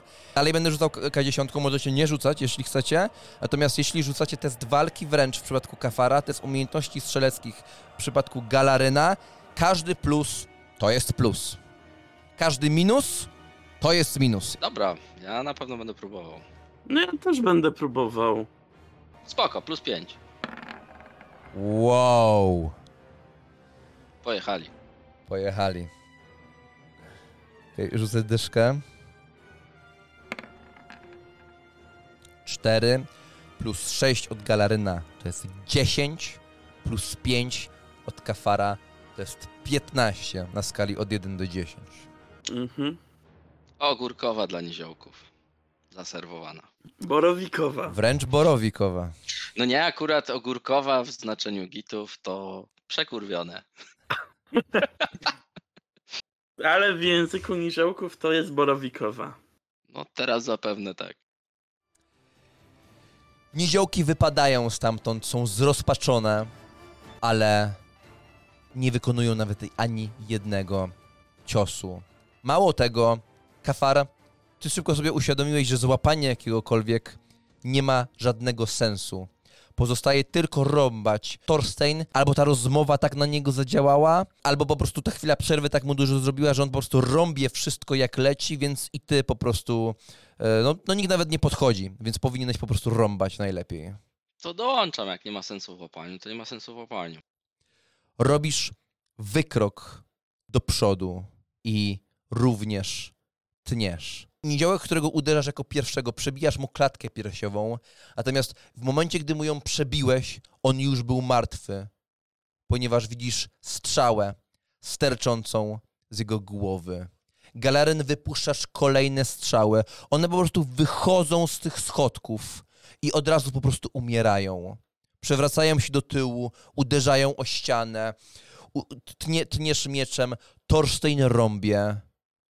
Krew po prostu wypełnia ten kąt, także Już nie wiadomo, czy tam pod spodem jest płaskorzeźba, czy są te po prostu kamienne ściany, po prostu krew i flaki. To jest teraz wystrój tych podziemi. To wszystko spływa z tych ścian. Spływa, a wy dalej rąbiecie, rąbiecie. Może było ich pięciu, sześciu, może ich było dziesięciu. Teraz to nieistotne.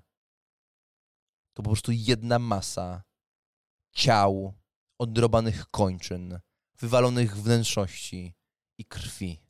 I tak to wszystko tam mordujecie, mordujecie. I w końcu te odrobane niziołcze kawałki, z razem z wystającymi z nich naszpikowanymi strzałami, to po prostu kubka, którą macie przed sobą. Torstein tak wychyla się, patrzy tam w lewo w te schody. No i tyle. Ciężko dyszę. A tak. Aristea, gdzie jesteśmy? Widzisz nas na tej, na tych rysunkach? Jebać te rysunki. Mówi Thorstein i po prostu robi krok do przodu, tak się lekko już słaniając ze zmęczenia. Staje na tych schodach, patrzy tam w dół. Patrzy za siebie, na te flaki, patrzy w te schody. I ty widzisz, Kafar, że całe te schody to jest taki długi fragment, zarówno jeśli chodzi o ściany, jeśli chodzi o schody, jeśli chodzi o sklepienie. To jest taki długi fragment będący tym elfickim dziełem sztuki. Do tego czasu to były tylko pojedyncze fragmenty, które gdzieś się wyłaniały spod kamieni. Tutaj teraz to się po prostu ciągnie w dół. I najbardziej uszkodzone są schody, najbardziej nadłamane i tak dalej. Idź pierwszy, mniej walczyłeś. Stanę obok niego i ciszej mu powiem. Jak się zrobi gorąco, spierdalaj z tą elfką. Myślisz, że będzie bardziej gorąco? Ja słyszę tę rozmowę? Ja mówię bardzo cicho. No, Tak do ucha praktycznie Thorsteinowi. Masz przeżyć, rozumiesz? Niech mu to pizda. Ty się nimi zajmij. I schodzę na dół. Czekaj. Mówisz Mhm. o dzieciach? Tak. A. Zdejmuję konika i daję mu do łapy. Połóż to w Waldorfie na głównym stosie. Z jakimiś kwiatkami. I schodzę na dół. No Thorstein tam stoi, patrzy w tę dłoń trzymającą to rzeźbienie. Ale wrócę po to. I się śmieje. Takim nerwowym śmiechem. No, słyszysz jego kroki za sobą, nie odpowiada ci. Schodzisz w dół, Będę- kafar. Będę chciał minąć możliwie szybko tych ludzi. Jak oni zau- zauważają, że się przepychasz, to, to się odsuwają. Ktoś mówi, to ten, co czary rzuca. Ignoruję to. Chcę dotrzeć do Kafara i Thorsteina. No, mijasz ich, stajesz w tym korytarzu i znowu masz wrażenie, że to jest wizja, ale to nie jest wizja. To naprawdę tym razem nie jest w twojej głowie. Widzisz faktyczny, cały pełny korytarz, pełen tych ornamentów. Pochodnie dezerterów i latarnie tworzą długie cienie, które tańczą na tych ścianach. I masz wrażenie, że to są jakieś znaki, jakby ktoś próbował ci coś przekazać. Pytanie tylko co? A może to Ja- po prostu ja myśl- pozostałość jakiegoś krzyku, który był wykrzyczany tysiące, setki lat temu i dalej unosi się w tych podziemiach. To ja myślę, że miałem mówić, że będziemy mieli towarzystwo, ale jak już otworzyłem usta, to widząc to, na chwilę zamarłem. Pokręciłem trochę głową. Thorstein, Kafar, będziemy mieli towarzystwo. Zatrzymam się na chwilę. A dużo? Widziałem czterech, ale. Ale być może będzie więcej. Załatwiłeś sprawę? Mm, Rozjebie to. Co? Nie dałem rady. Musiałbym, żeby to załatwić, musiałbym wejść frontowymi drzwiami i przebić się na trzecie piętro. Kurwa, to ja tam idę. Jedź ty. W razie co? Ja pierdolę. Spal to wejście. Wspina się po schodach, patrzy na tych dezerterów. Byłem w domu Deugena. Powinienem być ja. Jednak się myliłem. Patrz na ciebie, Galaryn. Wiesz, że to stary kurwa dziad. Czterech ich idzie, tak? Tak. Tu? Do połowy miarki szli. Zamk- A, to pewnie idą na pidwo, mamy luz. Zostawiłem wejście tutaj, Dobra, ale pewnie ich na Nic długo już nie, nie gadaj, kurwa. czterech. rozjebię ich i pójdę do Teugena. Kafar! Co? To są popierdolone podziemia. Jeśli coś ma macki, nakurwiaj, nie daj się dotknąć i na końcu to spalcie. A najlepiej poczekajcie na mnie. Jasne? Ty, Thorstein, nie czekaj na nas. Wyjdziemy inną drogą. Spal to kurwa wszystko. Wejście. Wszystko. Słyszysz? Mówisz o miarce? Czy o... Nie wiem, kurwa, spal te podziemia, chuj. Jak nie wyjdziemy, to spal to. Zzz, rozpierdol. Jak nie wyjdziecie, to tak. Ale wyjdziecie.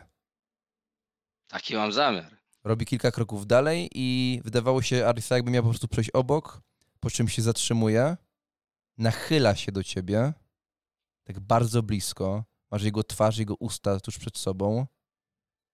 Słuchaj, miej na nich oko. Tylko udają, że są twardzi. Kiwam głową ze zrozumieniem. A udają, bo to pizdy. A ty masz doświadczenie w byciu pizdą, więc pokażę im, jak się to robi. Oczywiście, panie Thorstein. Mimo wszystko się uśmiechnęłam. Chwała Imperium, kurwa. Zwraca się i odchodzi. Dalej mam uśmiech na twarzy mimo wszystko. Ja tam się czuję dumna z tego, że jestem pizdą i robię to najlepiej jak potrafię. Prostuję się, pierś wypinam do przodu. Wzięłam do, dosłownie do siebie te wszystkie słowa, biorę łuk i idziemy dalej. Spoko. Ja ruszam na dół. Najpierw zmówię sobie modlitwę, którą odmawiam do swojej siostrzyczki Silke. Kochana siostrzyczko, idę do ciebie. Tak jak za każdym razem. Miej mnie w swojej opiece. Ciągam miecz i idę na dół. Nie patrzę się za siebie i nie czekam na nikogo. Galaryn, jak rozumiem, idziesz za kafarem. Idę obok. Mhm. Potem są, jak rozumiem, dezerterzy. Tak, Potem a ja jest na tyłach. Doglądam wszystkich i staram się po prostu wy- sprawiać wrażenie jak najbardziej pewnej siebie i pewnej zwycięstwa i wiary. Wychodzisz kafar, Galaryn próbuje dołączyć. Faktycznie dołącza dopiero przy wyjściu ze schodów. Czujesz, Galaryn, przechodząc się przez ten korytarz, jakbyś obsował z czymś, co jest ci bardzo bliskie. A jednocześnie zmieniło się w pewien sposób, jakbyś wrócił z dawnej podróży na pierwotne łono. Kafar, schodzisz w dół. Wszędzie te pieprzone ornamenty. Wychodzisz w zasadzie z kąta pomieszczenia. Widzisz je w całej okazałości, wielkie, prostokątne pomieszczenie. I te wszystkie ornamenty z tego korytarza wpadają tu i rozlewają się. I wpadając, tworzą takie kamienne korzenie, które układają się w takie półki. I te półki górują w tym pomieszczeniu. Sklepienie jest dużo wyższe. Lekko się zaokrągla. Czasem pojedyncze pęknięcia, tam wystaje jakiś prawdziwy korzeń. Czasem gdzieś grudki ziemi, które wypadły z tych pęknięć. I to wszystko się rozlewa, i całe to pomieszczenie jest w zasadzie biblioteką, której półki są kamienne i częścią tych rzeźb. I czasem pojedyncze te półki poprzetykane są wizerunkami twarzy, twarzy przodków. Galaryn, czujesz się przez te twarze obserwowany. Gdzieś pojedyncze książki i po przeciwnej stronie jest dużo wyraźniejsza wyrwa w sklepieniu. Tam obok jakieś kilofy, łopaty, narzędzia, jakiś wór. I z góry z tej szczeliny, która jest pęknięta w tym suficie, który jest dziełem sztuki, i tam z tego su- sufitu wychodzi taka zardzewiała, gruba rura, która po prostu tak wystaje tutaj. A w kącie, dokładnie po przeciwnej stronie, Krzesło jest przewrócone, tak trochę przed nim jakby się chował. Widzicie młodego mężczyznę, około 30-letniego, który tak uśmiecha się nerwowo, patrząc na was. Jest, jest człowiekiem, nie jest niziołkiem. Przeczesuje nerwowo e, włosy. Odziany jest białą szatę, kitel. Na sobie ma fartuch. Ten fartuch jest z krwi, ale nie jest tylko krew. Wygląda jak takie trochę wymiociny, które ma na sobie. A mówiłem tym małym skurczybykom, żeby przyspieszyli, bo powinniśmy zrobić alternatywne wyjście, a nie po prostu źródło komunikacji. Co im mówiłeś? Wychodzę naprzód w jego stronę. Słuchajcie, możemy się dogadać. Powtórz, co powiedziałeś. Lutolf, zamknij się, mówi Boguś. Głos z tej rynny z góry. I faktycznie on rozchodzi się w jej środku. Jakby mówił ktoś z bardzo daleka. Opisz mi ich. Opisz Bogusiowi. E, jeden Kieruję jego, e, w jego stronę do szyi miecz i Mhm. pokazuję Kawary, jesteś tam pierwszy, e, dajesz pa- się wyprzedzić Kalernowi?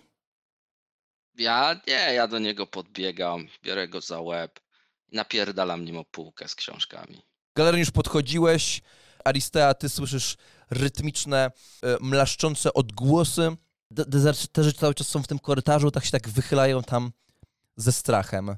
Ach, szkoda mi Lutolfa. Dobrze, że ma braciszka. Słyszysz, Ludwik? Będziesz pracować teraz za dwóch. Idziemy po ciebie, kurwo jebana. Ruszam na dół. Czy gdziekolwiek tam jest przejście. Ma, nie ma tu żadnego przejścia. Jest zamknięte pomieszczenie. Widzicie, moi drodzy, macie pecha. Ja już jestem stary. Pracuję tylko w dzień. A dwójka moich praktykantów raz jednej nocy, raz drugiej trafiliście na Lutolfa. Więc nic z tego. Zaraz przyjdą posiłki. Jest po was. A Bogdan Schiller jest cały czas na wolności. I moje dzieła Bogenhafen będzie je długo pamiętać. Czy mogę czymś zatkać tę rurę, bo mnie wkurwia ta pizda? No najlepiej zatkać to czymś bardzo miękkim i widzisz, że pęknięta głowa Lutolfa, z której wylewa się mózg, jest czymś dokładnie takim.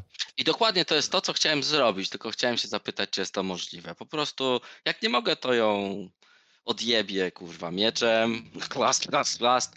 Ja myślę, że w tym czasie Aristea tak wychodzi i po pierwsze staje przy dezerterach i mówi, że patrzy, że oni są przerażeni i takie mm, unosi lekko brew i strach też bywa hołdem. I wchodzę do środka, też się boję. Wchodzę tam do środka. Chcesz e, przejść między nimi i tam wyjść do tego pomieszczenia? Tak, chcę wejść do pomieszczenia i jak słyszę głos z tej rury, to chcę spytać, kim jesteś takim mocnym głosem. Jestem Bogdan Schiller. Ten, który odkrył prawdziwą drogę. Jedyny, który spostrzegł, że prawda o istnieniu człowieka to. Ale pierdoli. Zatykasz to. Jego opętańczy, wzniosły głos gdzieś po prostu niknie w odmętach tej rury. Nie ma to jak mieć Co za za i- wysokie mniemanie o sobie. Trzeba To- go skrócić o głowę, żeby miał odpowiednie. Jak to się mówi, duma kroczy przed upadkiem. Ja się rozglądam i szukam, gdzie tu jest kaskazla. Czy, czy tutaj w ogóle jest? Wchodząc tam Aristano, widzisz, że e, kafar, kafar stoi między rurą, e, w której jest kawałek jakiegoś mięsa, trochę kości tam wystaje, coś jeszcze z tego spływa. Obok są te piękne, rzeźbione półki. Widzisz twarze takiego elfa o takich długich włosach i te długie włosy tak rozchodzą się, tworząc te korzenie i po tym wszystkim spływają resztki ciała jakiegoś mężczyzny. Widać, że rozmawialiśmy z idiotą. Przedstawił się. Biorąc pod uwagę, co robił, albo jest bardzo pewny siebie, albo bardzo głupi, a najpewniej to i to. To on robił eksperymenty, o których wspominała pani Lisek. Jeszcze jeden powód, żeby go zabić. Dobra, nie strugajmy faksów, knajajmy na Arbeit, a nie na mszę. Kafar, się rozejrzał. Kurwa. Dobrze powiedziane. Idziemy! Nie pierdolimy o pierdołach, chyba że jest tu przejście niżej albo gdzieś indziej. Mistrzu No. gry, rozglądam się za przejściem niżej. Dezerterzy wlewają się tutaj, rozglądają się również. Wszyscy wykonują testy percepcji z minus 10. Y, Jeden sukces. Minus trzy. Minus dwa. Myślę, że Galaren po prostu zapatrzy się na tę architekturę i za zamyśli się, jak bardzo ludzie ją zniszczyli. To ja zamiast się rozglądać, podejdę do niego, tak go klepnę. Pobudka. Kurwa, galaryn, skup się. Kafar mówi to, poklepuje galaryna. W tym momencie ty, Arista, lustrujesz to pomieszczenie wzrokiem. I no wszędzie są te półki, księgi, skórzone woluminy. To może być naprawdę wiele warte. Tym, tym, bardziej warta może być wiedza w tym zawarta, albowiem wygląda to na faktyczne elfickie pisma i te książki są tak delikatne, że jest strach w ogóle, aby ich dotknąć, żeby się nie rozpadły. Wraz z tym może przepaść wiedza warta wszystko. A potem, rozglądając się tymi, między tymi książkami, zauważasz, że przy lewej ścianie, jak wchodziliście, to byliście tak w kącie i na lewej ścianie pomiędzy półkami jest taka szczelina, która się ciągnie od dołu do góry. Dwa metry od niej po prawej jest znowu taka szczelina i równo pomiędzy nimi jest twarz. Elficka kobieca twarz. Może przypomina kaskazla? Może to po prostu przypadek? Widzisz wizerunki gwiazd, które ma jakby na skórze wyżłobione. To może być przedstawienie Lilith, elfickiej bogini. I Lilith jej dłonie jakby wynurzają się z tych półek i ma otwarte usta, jakby głosiła jakieś słowa. Kaskazla twierdziła, że Lilith była w stanie zaglądać w elfickie serca i osądzać ich czyny. Być może to chciała osądzić teraz Lilith, ale nie osądziła tego, albowiem te szczeliny na pewno nie są zrobione elficką ręką i to, co się dzieje w środku jej ust, na pewno nie jest elfickie albowiem w środku jej ust widać, tam- widać pęknięcie od tego kącika. Jest wmontowany zwykły zamek. Na pewno umiejscowiony tam przez człowieka. To ja rozglądam się za kluczem gdzieś tutaj, patrzę na tym ciele, czy jest tam jakiś klucz. Jak bardzo przysz- jesteś zdesperowana, żeby poszukiwać tego klucza? E, no jestem, bo wiem, że Kaskazla potrzebuje pomocy i chce, e, chce ten klucz znaleźć, żeby móc się tam dostać tej pomocy i udzielić. Mhm. No, Kafar, rozglądacie się razem po tym pomieszczeniu i nagle ciszę, tę taką wzniosłość, którą tutaj aż czuć w powietrzu, ciszę przerywa organiczne mlaśnięcie, gdy z zewnętrza tyłka Arista wyciąga klucz. Klucz jest miedziany, chociaż w kilku, w kilku miejscach widać, że jest srebrny. Nie, to chyba nie jest miedziany klucz. Jak? Aż Tak biorę ten, ten, ten klucz Jak? za taki końcóweczkę i tak... Jak? E, Jak ty? Fuj, fuj, fuj, fuj, fuj. Jest tu gdzieś coś, o co mogę wytrzeć. Jego biały kitel. Jak? Tak, tak, tak szybko wycieram te fuj, fuj, fuj i strzepuję jeszcze tak, wie, e, e, No, tego nie było. Zauważa, zauważa, że ten klucz jest całkiem E, e. srebrny nawet, faktycznie. Po, po tym, jak go e, trochę czyścisz. Kafar, fu, e, te książki są fu, bardzo dużo warte. Fu, fu, tak, tak, tam jest klucz, tam jest zamek w jej ustach. Fu. Zapraszam. Pokazuję jej ręką. E, wiesz co, już mi wystarczy chyba wkładania w dziury tych rąk. Dawaj, dawaj. Już się umazałaś. Już przetarłam galary. Masz? Dawaj to. Fuj. A ja spróbuję zapakować delikatnie jakąś, jakieś książki, które mam, jeśli mi się zmieści w torbie coś. Na szaber przyjdzie czas później. Po prostu biorę ten klucz i Nie ciekawi otwieram. Ugh. Mnie ciekawi, o, o czym dokładnie są te książki. No, zerkam na pewno na tytuły. Co tam jest na, na, napisane i czy w ogóle rozpoznaję te znaki, czy to jest jakaś bardzo stara elficka mowa. Mhm. Książki dotyczą głównie sztuki. Są, są ksio- książki e, z legendami, z pieśniami, dotyczące filozofii. Część dotyczy nauki, szeroko rozumianej. To ja myślę, że tak zerknę na to i myślę, że mi siedzi w głowie, że te książki, że to nie jest miejsce tych książek i że one powinny wylądować w wieży Hoeta i że tam powinnam je dostarczyć i zostawić, żeby były w rękach elfów, które są w stanie z nich wyciągnąć to, co najlepsze. No, twoje pojęcie o wieżach Hoeta jest dosyć widmowe i no, jesteś e, jednak leśną elfką. Natomiast no, zdajesz sobie sprawę, że istnieją i że faktycznie powinno to tam należeć. Natomiast ten sam koncept w twojej głowie wydaje się być odrobinę nieśmiały. To ja tak podejdę sobie, jak widzę, że się zajarała jakąś książeczką. Popatrzę sobie, jak ona tam stoi, ogląda. A jak ci kurwa mówiłem, że jest złoto brat, to że się zostawiła. Ja pierdolę. Następnym razem weź złoto też. Co? I chodźmy już. Koniec tego Rafar, to zwiedzania. jest bezcenna wiedza. I jakby, jak, o, jak y, ja będę szła na końcu za, za dezerterami, więc czekam, aż jeszcze oni będą szli w dół. I, no bo cały czas miałam być na tyłach i w tym czasie chowam tyle, ile w ogóle się zmieści w plecaku. A ja wciąż powtarzam sobie, idąc naprzód. A jak kurwa złote monety to zostawiła, jak psu kurwa karmę. Ja pierdolę. Jakieś jebane zwitki starych papierów bierze. Gdzie ona ma tą ocenę rzeczywistości? Monety nie brzdęknęły ostatnio, jeśli chodzi o dłonie Aristei. Natomiast jeśli chodzi o metaliczne dźwięki, to przy tej twarzy Lilith coś kliknęło. Galaryn, wkładasz ten srebrny klucz.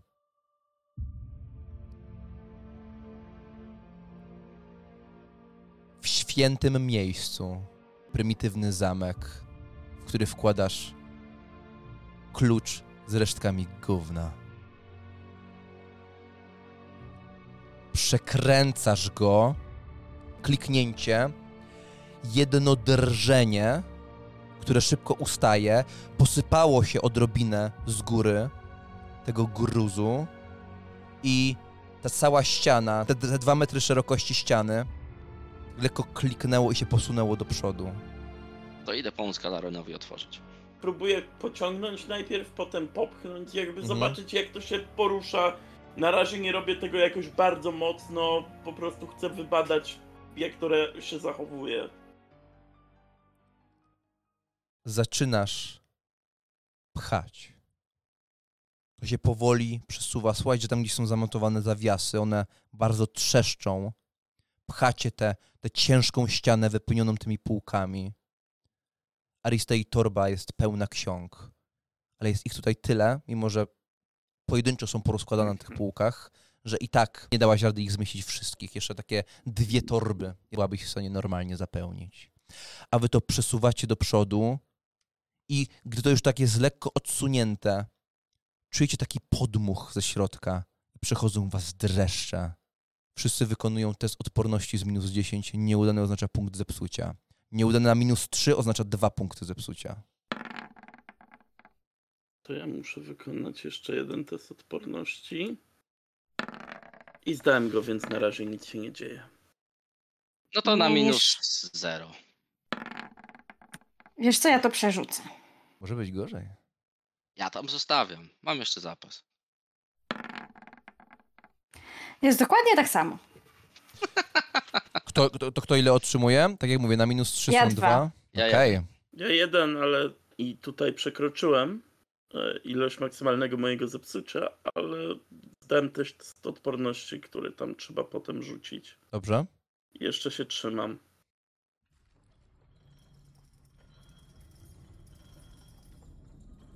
Otwieracie to przejście. Galaryn, Kafar, jesteście z przodu. Korytarzyk i od razu ją widzicie. Widzicie pomieszczenie, wielkie pomieszczenie na końcu tego korytarza. Korytarzyk jest bardzo krótki. I tutaj już nie ma tych elfickich części. To jest korytarz stworzony przez człowieka. Natomiast potem to pomieszczenie, rozumiem, że idziecie w tamtym kierunku. Potem to pomieszczenie ma fragmenty tych płaskorzeźb. Natomiast ciężko w ogóle je dostrzec, ponieważ również otoczone jest półkami, regałami, ale takimi po prostu drewnianymi, które wypełniają w całości to pomieszczenie. Jeszcze bym chciał powiedzieć do dwóch dezerterów, żeby zostali tu z lampą. W razie co, jak ktoś będzie tutaj do nas biegł, żeby przybiegli do nas i nam dali o tym znać. Mhm. Czyli w tym pomieszczeniu elfickim. Tak, tam jest dużo miejsca, mogą się zasadzić z łukami, w razie co nikt ich nie zaskoczy. Jedno wejście, więc będzie im łatwo.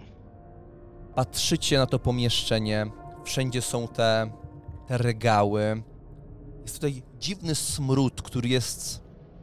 Z jednej strony te zapachy wydają się takie przyjemne i słodkie, z drugiej miesza się to, się to z jakimś zapachem zgnilizny, jakichś chemikaliów, ostrych zapachów, które są bardzo ciężkie do zdefiniowania. Wszystkie te półki wypełnione są przyrządami, które trudno wam w ogóle zdefiniować. Wyglądają jak takie splecione, poskręcane druty. Albo są to abstrakcyjne dzieła sztuki, albo wynalazki geniusza. Wszystkie te pręty, rury, pojedyncze części porozkładane są po tych półkach. Oprócz tego są trzy leża, trzy łóżka na samym środku. Jedno jest puste, ale ma na sobie ślady krwi, spermy. To po lewej widzicie tam pojedyncze kończyny. Obok leżą igły, nici, również jakieś fiolki. Na samym środku jest nagie ciało elfki. I znacie to ciało. Kafar, byłeś bardzo zaintrygowany, gdy pierwszy raz pojawiła się w tej sukience. Gdy jej sutki odznaczały się tam pod spodem. Teraz leży tutaj w pełnej okazałości. Mało tego, leży na środkowym łożu, nogami w waszą stronę, więc jej zbrukana, zaschniętą spermą pochwa w zasadzie wita was na tym wejściu. Natomiast to ciało jest tak ułożone, że nie ma w sobie nic z tamtej delikatności, z seksualności. Leży tutaj po prostu jak kłoda. Wydaje się nieprzytomna, a jej dłoń jest jako jedyna nieprzypięta kajdanami. Jej stopy są przy kostkach przypięte kajdanami do tego metalowego łoża. Jej lewa ręka, natomiast prawa wystaje poza to łóżko i z jej wnętrza dłoni wystaje rura, która się ciągnie przez to pomieszczenie do jednego z tych przyrządów, które bulgocze i unosi się z tego zielona para. I oprócz tego, pod tymi półkami, widzicie jakieś posłania, leża jakiś taki mały stoliczek z jakimś jedzeniem, chlebem, jakiś garniec z zupą, jakby ktoś jednocześnie tutaj pracował, mieszkał. Ja widząc jak ją potraktowali, czyli gorzej niż ostatnią kurwę na imprezie, pójdę odetnę jej te coś z ręki. Mimo, że chciała mnie zabić, nie mam ochoty teraz odwdzięczać się tym samym. Mhm. Myślę, że zabiorę się za, za uwalnianie jej. W miarę moich możliwości tam próbuję zdjąć te kajdany, żeby ją po prostu uwolnić. Mhm. Obydwaj wykonajcie sobie testy percepcji z minus 10. Minus jeden. Minus jeden. Podchodzicie do przodu. Kafar w stronę tej rury. ty w stronę kajdan. Ale to już tu jest. Kształt po prawej stronie wypada za tych półek. Czaił się w mroku. Niska sylwetka robi kilka kroków, skacze w powietrzu, po czym pani Lisek odbija się od krawędzi tego łoża nogą w powietrzu i skacze w stronę 1 do 5 kafar, 6 do 10 galaryn. Odbija się od tego łoża. Ciało kaskazli lekko zadergało, skacze w powietrzu. Widzicie twarz pani Lisek, która no, wygląda identycznie jak tamta, ale jej ruchy są zwinne, dzikie jak u kota. Trzyma nóż, sztylet w ręce i gdy tak skacze w powietrzu, Galaryn wszystko na moment znowu spowalnia. Zno, jak w tamtym korytarzu. Ale tym razem nie urzeka cię architektura.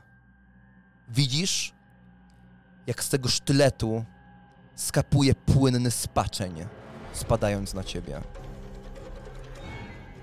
Sporne testy daje jej plus 20, co łącznie daje 70 walki wręcz. Chcę się zasłonić tarczą. Instynktownie. Wow. Ja mam plus 6, tak samo mam. I Mhm. bazowo też mieliśmy tyle samo, więc potraktuję cię lepiej, bo ona z modyfikatorem ma, ma te 70, ty masz bez. Więc odrobinę gorszy rzut i byłoby dużo gorzej. Natomiast to, co się dzieje, to spada z góry i Arista, już wyobrażałaś sobie ten sztylet w szyi Galaryna. Po czym Galaryn wznosi odruchowo tarczę, uderza, ona się odbija od tej tarczy i faktycznie się od niej odbija rękami. Gdy uderzyła i odbiła się sztyletem, odbija się pozostałą ręką i nogami do tyłu, ląduje na ziemi, przesuwa się tak po niej metr, po czym skacze znowu do przodu, znowu wzbija się w powietrze, odbija się, żeby przyspieszyć się w locie e, od ciała kaskazli, tym razem kopiąc ją po prostu w kolano, mknie w waszą stronę, wszyscy testy inicjatywy. Minus 4. Dobra? Minus 5. Macie plus 20, jeśli chodzi o bycie w grupie. Ja mam dwa sukcesy. Dalej, od 1 do 5, 6 do 10. 6 do 10 to jest Galaryn. Widząc, że się odbiła od Galaryna, teraz Kafar mknie w twoim kierunku. Widzisz ten sztylet. Co robisz?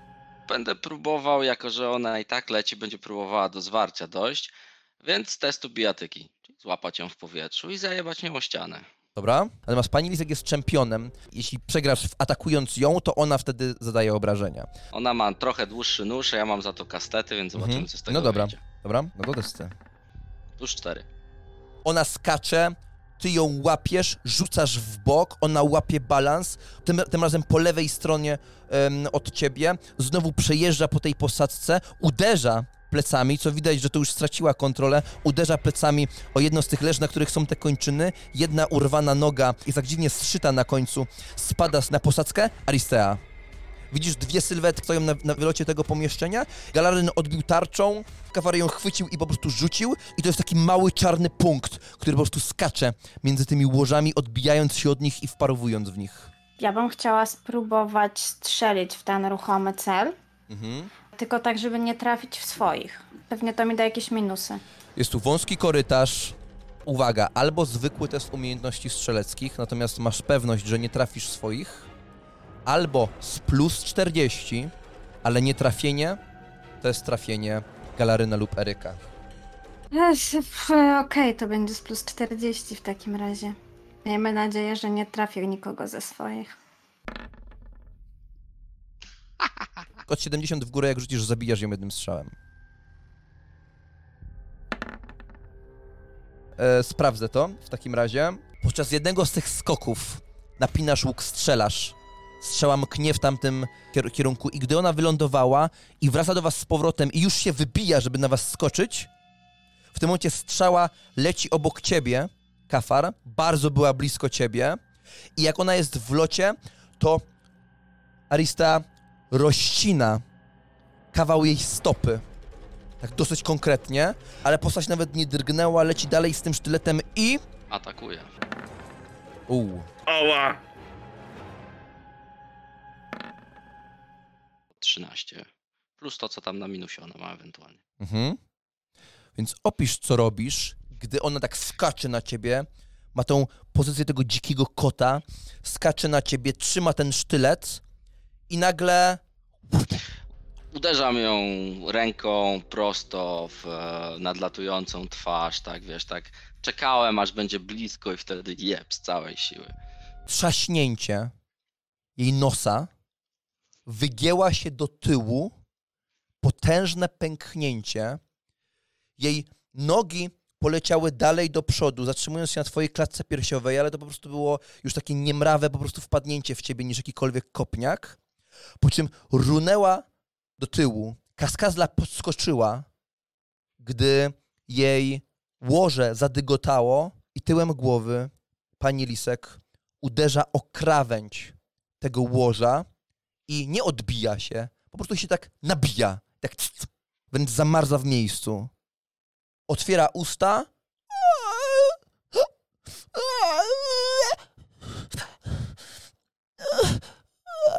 Po prostu podchodzę i dobijam. Poderżnąć jej gardło. Gardło zostaje przecięte i pani Lisek dokonuje żywota na waszych oczach. A potem w tym pomieszczeniu taka cisza i jedyne co słychać to bulgot z tego zielonego kotła, od którego wychodzi ta rura. Lekko ten dym rozchodzi się po tym pomieszczeniu i zapalone tutaj pochodnie migoczą odrobinę. Dobra, zabierajcie ją. Ja trzymam Ja- napięty łuk, żeby w razie jak coś jeszcze znowu wyskoczy, to żeby zareagować. Ten sztylet nadaje się do rzucania, pani Lisek? Tak, myślę, że tak. Biorę szmatę delikatnie, owijam. Jeśli nadaje się do rzucania, to będzie idealna rzecz na pana Bogdana. Tak sobie myślę. Biorę owinięte w rękę. Przygotowuję sobie do rzucenia w prawej ręce. Czekam, co reszta zrobi. Galaren, weź ją. Kajdany. Uwolnić ją z kajdan. W pierwszej kolejności. Pomóżcie! Mówię do tych pozostałych. Pewnie stoją i się patrzą. Podchodzą, patrzą na to wszystko z, z, ze zgrozą. Czyli tak, Galaren zaczyna otwierać razem z ludźmi kajdany. Kafar robi to, co robił wcześniej? Czy grzebie przy tym sztylecie w końcu? Odcinam najpierw tę tę pompkę całą, co tam ma do ręki przytwierdzoną. To, to po prostu wchodzi w jej rękę, w jej, w jej wnętrze dłoni. To nie będę tego, chociaż nie będę jej tego wyrywał. Odetnę to gdzieś tam dalej. Tak, żeby było trochę miejsca w razie co. Mhm. I rzucę gdzieś tak, żeby na nikogo to ewentualnie jak coś tam płynie nie polało. Alista, wchodzisz tam również, jak rozumiem. E, mm, myślę, że tylko kawałek podchodzę, bo cały czas naprawdę trochę przerażona mimo wszystko pilnuję, czy coś znowu się nie wyskoczy z za rogów. I mam napięty łuk gotowy do strzału, w razie czego. Mhm. Odcinasz to po prostu. I ta rura pada na ziemię. I z dwóch stron z tej rury wycieka zieleń, płynna zieleń, która odrobinę paruje. I to jest test związany z tym, e, jak znosicie widok z tego pomieszczenia, widok kaskazli. Wszyscy oprócz Kafara będą robili test opanowania bez modyfikatorów. Nieudany to jest kolejny punkt zepsucia. Natomiast Kafar zamiast tego wykonuje odporność minus 20, ponieważ stoi obok tego sączącego się spaczenia. To 64 Plus mam tutaj, więc 4 sukcesy. Jesteście już niewzruszeni, wszystko to, co się wydarzyło, zaczyna być takie pozbawione kontekstu, od ciała, kończyny, ale widzieliście już tyle mroku, tyle krwi, tyle ciał, że to przestaje cokolwiek znaczyć. Sączy się, bucha para od tego miejsca, gdzie on rozciął tę rurę. Ktoś zaczyna przeszukiwać panią Lisek. Pojawia się klucz. Do kajdan jest wkładany klucz. Metaliczne szczęknięcia. Ruchy! Galaryn się tym zajmuje, odpina, odpinasz galaryn jedną nogę, drugą nogę, potem odpinasz tę pozostałą dłoń, kaskazla jest uwolniona. Jako, że Galaren był zajęty, a odcięcie rury trwało tak chwilę, test percepcji wykona sobie z plus 20 Kafar i Aristea.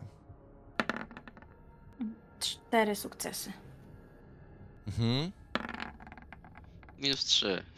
Aristea, to wręcz przyciągnęło twój wzrok. W kącie pomieszczenia, pośród tych wszystkich metalicznych przedmiotów, wokół tego bulgoczącego kotła, widzisz, że tam na półce rozłożona jest księga otwarta na pewnej stronie.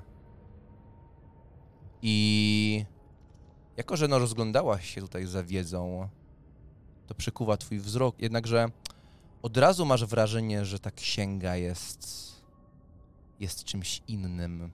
Te stronice mają takie tła ornamentalne i są bardzo złowrogie, natomiast już z daleka chyba dostrzegasz, że jest to język, którego nie znasz, natomiast chyba tam są jakieś notatki obok, pojedyncze słowa. To są notatki na was grane w księdze. Języka nie zna nikt z nas, to spalcie tę księgę! No co to jest? Zła księga. To trzeba spalić, bo to... Puh, Zostaw to Thorsteinowi, może on będzie znał. ja tego nie dotknę. Co, boisz się książek teraz? Zostawmy to Dorsteinowi, mówi się z dezerterów.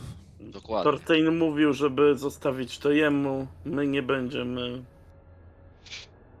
To niech No. jeden z was to wrzuci do plecaka i mu zaniesie. Ale przez jakąś rękawiczkę, materiał czy coś, żeby bezpośrednio nie dotykać księgi. Co książka cię zje? Z- Zamiast dyskutować w tym momencie, to niech posłuchają, tak?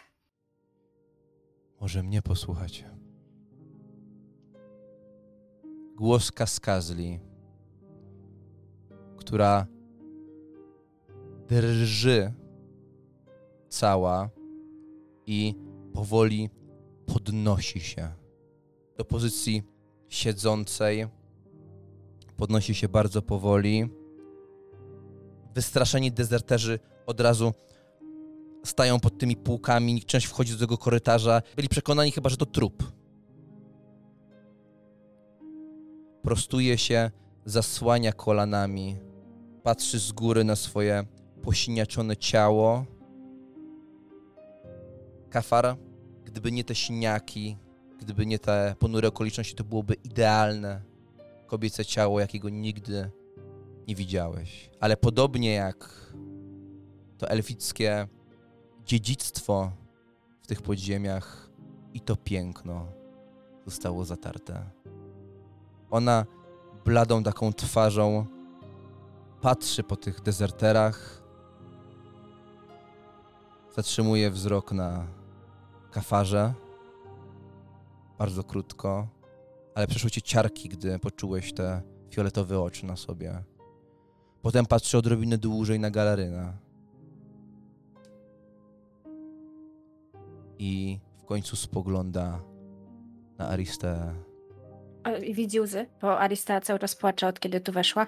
Płyną z, z oczu. Aristea. Podejdź tu, skarbie. Um, tak podchodzę nieśmiało. Drżąc troszkę. Nie chcę wdepnąć w to zielone coś, co jest na podłodze. Wo- Wodzi za, wzrokiem za twoim wzrokiem. Zatrzymuje się na, na tej kałuży tego spaczenia. Ty podchodzisz. Ona jest skulona, naga, posiniaczona na tym leżu. Podnosi wzrok z powrotem na ciebie.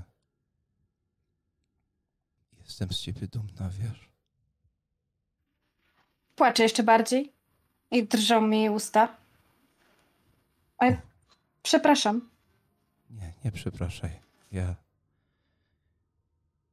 Ja wiem, że trudno jest uwierzyć porządek. I wątpiłam w ciebie. Bardzo szybko w ciebie zwątpiłam. Wiesz, przez to, że potrafię zajrzeć w twoje serce. Ja w tym czasie biorę swój płaszcz, żeby ją owinąć. Mhm. Ściągam z siebie i ją owijam, jak ona mówi. Przez to, że czasem patrzę w serca. Czasem to mnie myli tym bardziej, bo wiem, co czułaś w tamtym momencie, tę niepewność do mnie i ona była tak prawdziwa, że nie wierzyłam, że jest się w stanie zmienić. A potem to, co się wydarzyło z Talanem, to jest dokładnie to, o co mi chodziło. Widziałaś, jak zareagował. Mhm. Czuł się zły, bo nie zniżyłaś się do jego poziomu, bo było to jasne, że to ty jesteś ta dobra, a on jest ten zły. Dlatego miłość ponad wszystko. Zrozumiałaś to. Ale, Aristea,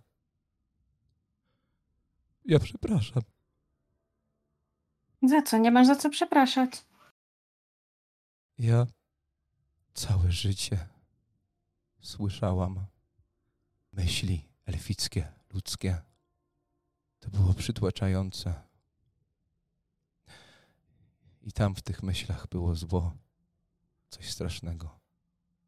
I rzadko słyszałam coś dobrego. W końcu poczułam dobro od Hagena nie był kimś wyjątkowym. Był w istocie prostym człowiekiem. Ale była w nim pasja, radość z życia, która się budziła przy mnie. I czułam, że mogę się do niego zbliżyć. Chciałam, żeby był tym pierwszym, z którym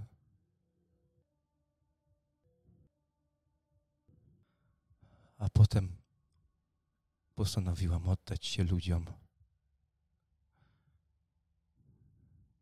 A oni wzięli co tylko mogli. I go już nie ma. I zamiast niego cielesnej miłości zaznałam ze strażnikiem w podziemiach. I Arista, ja cię przepraszam, bo Zobaczyłam prawdę. Czułaś ją. Byłam w lochu pobita, gwałcona. I w tej chwili jego uniesienia, jako że czuję jego emocje i ja się uniosłam i pomimo śmierci Hagena, pomimo wszystkiego tego, co się stało,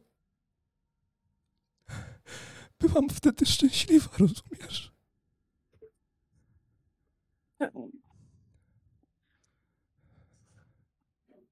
Z naturą się nie wygra. Byłam szczęśliwa.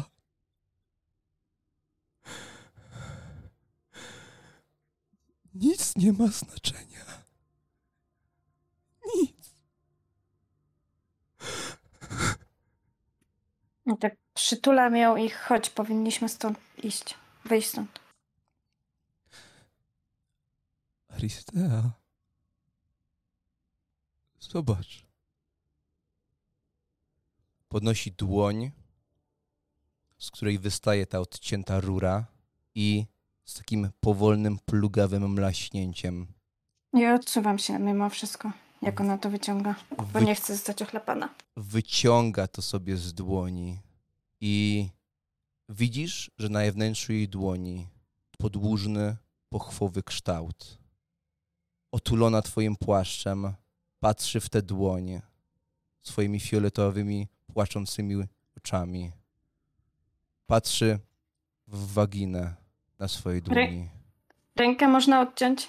Patrzę na to, ale tak trochę z daleka już.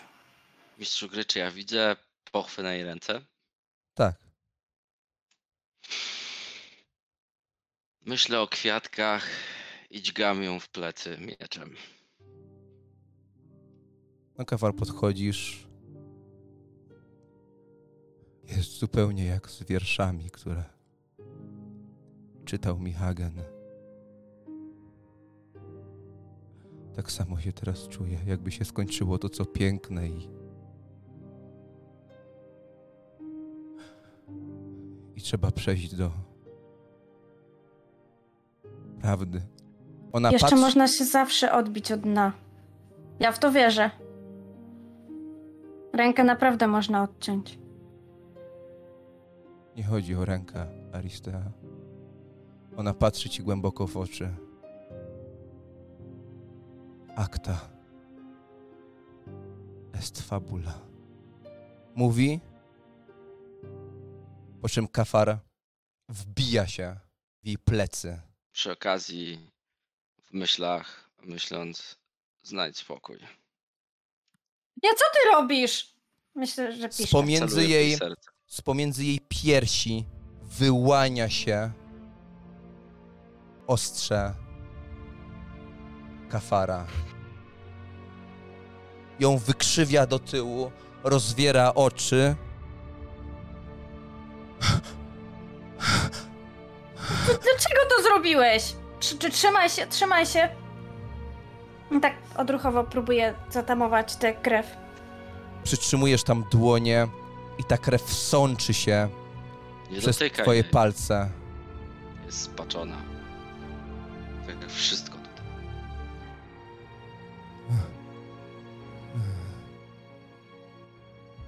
Ja nie pozwalam jej przetrwać tego cokolwiek. Jeśli trzeba, to ponawiam atak.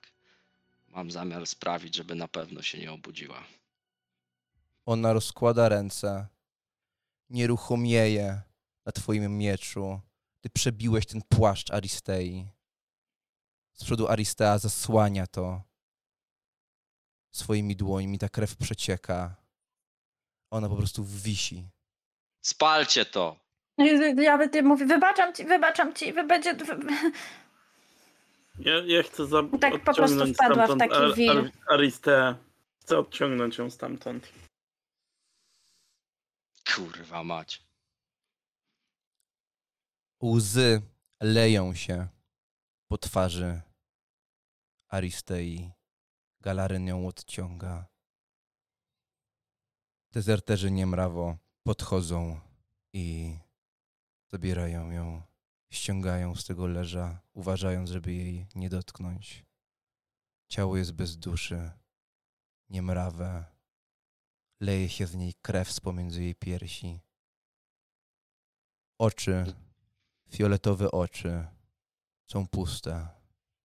Ktoś, kto przechadzałby się teraz pewnym wzgórzem, zauważyłby, że wszystkie Nimnresi są martwe. Wszystko dzieje się szybko. Przybywa Thorstein. Patrzy na to ciało, patrzy na księgę. Pewnia się, że jego rękawiczki są szczelne. Bierze księgę, zamyka księgę, chowa ją. Wszystko jest palone. Wszystko oprócz kaskazli. Thorstein bierze kaskazlę, idzie z nią, idzie z nią korytarzem. Prosi cię kafar, żebyś wziął panią Lisek. Idziecie, idziecie tymi korytarzami. Wszystko jest hasłami, jakby za mgłą, wszystko dzieje się szybko. Tak strasznie szybko.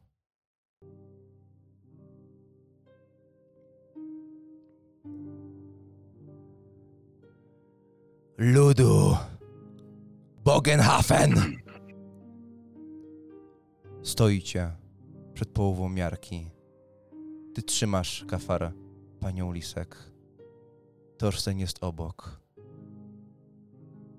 Trzyma kaskazle. Podnosi jej dłoń.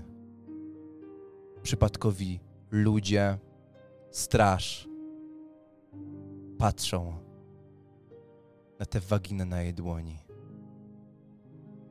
Od 1 do 8 Torsteinowi udało się zabić drugą panią Lisek.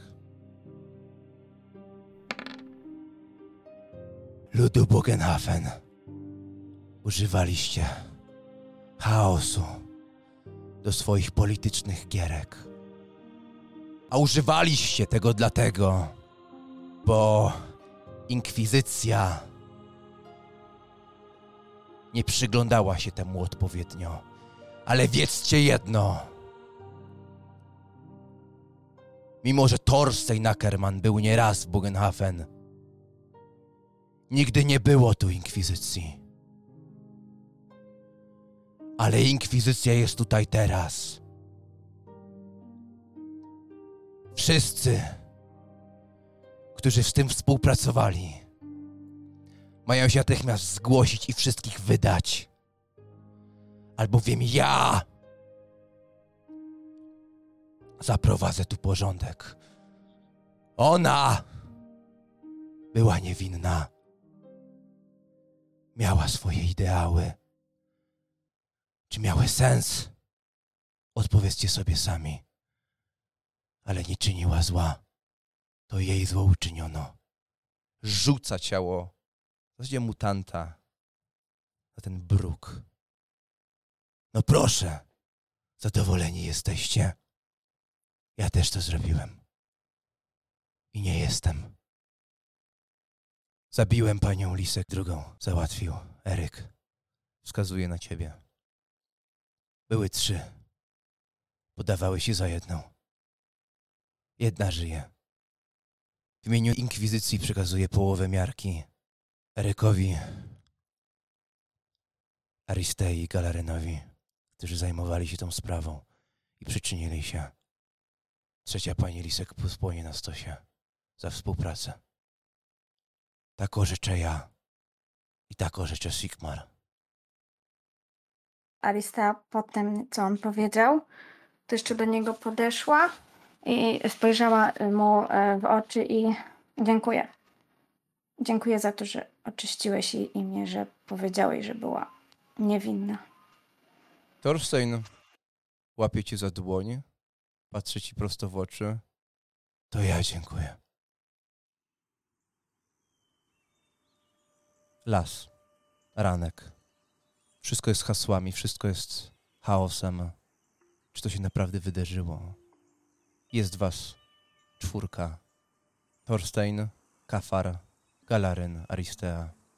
A naprzeciwko was są oni dezerterzy. Tamtej ósemce Thorstein załatwił alternatywę. Załatwił odrobinę złota. A Richmut oczywiście słysząc, że ma osiem osób mniej do zaopiekowania, bardzo się ucieszył. Wszyscy są spakowani. Otrzymali wozy, kilka koni. Wszyscy są przygotowani do drogi. Na czele ludzi stoi Richmut, a do niego tuli się dwójka dzieciaków która zaczyna przechodzić w stronę Thorsteina. Thorstein patrzy w lewo, patrzy na ciebie, Kafara. Nie. Muszą mieć ojca. Jak tamten nie chce, to ty nim bądź. Thorstein Żaden. patrzy na Petera, Wolfganga, a potem na Richmuta. Patrzy na niego zdecydowanym spojrzeniem. Nie chce? spytał Wolfgang. Richmut odwrócił wzrok, podszedł do dzieciaka, kucnął, spojrzał mu w oczy. Synku, wiem, że nie jestem najlepszym tatą, ale dasz sobie radę. Masz 14 lat, za niedługo będziesz dorosły. Tato, wiesz, że za każdym razem, jak po- podajesz mój wiek, to podajesz inny? Ty dorastasz, ja dorastam. I nie wiem, o czym mówił. Chodź, przed nami długa droga. No, dobrze, tato. To pa, Thorstein. Kiedyś będziemy jak ty. Oby nie, kurwa. Znaczy no, oby nie.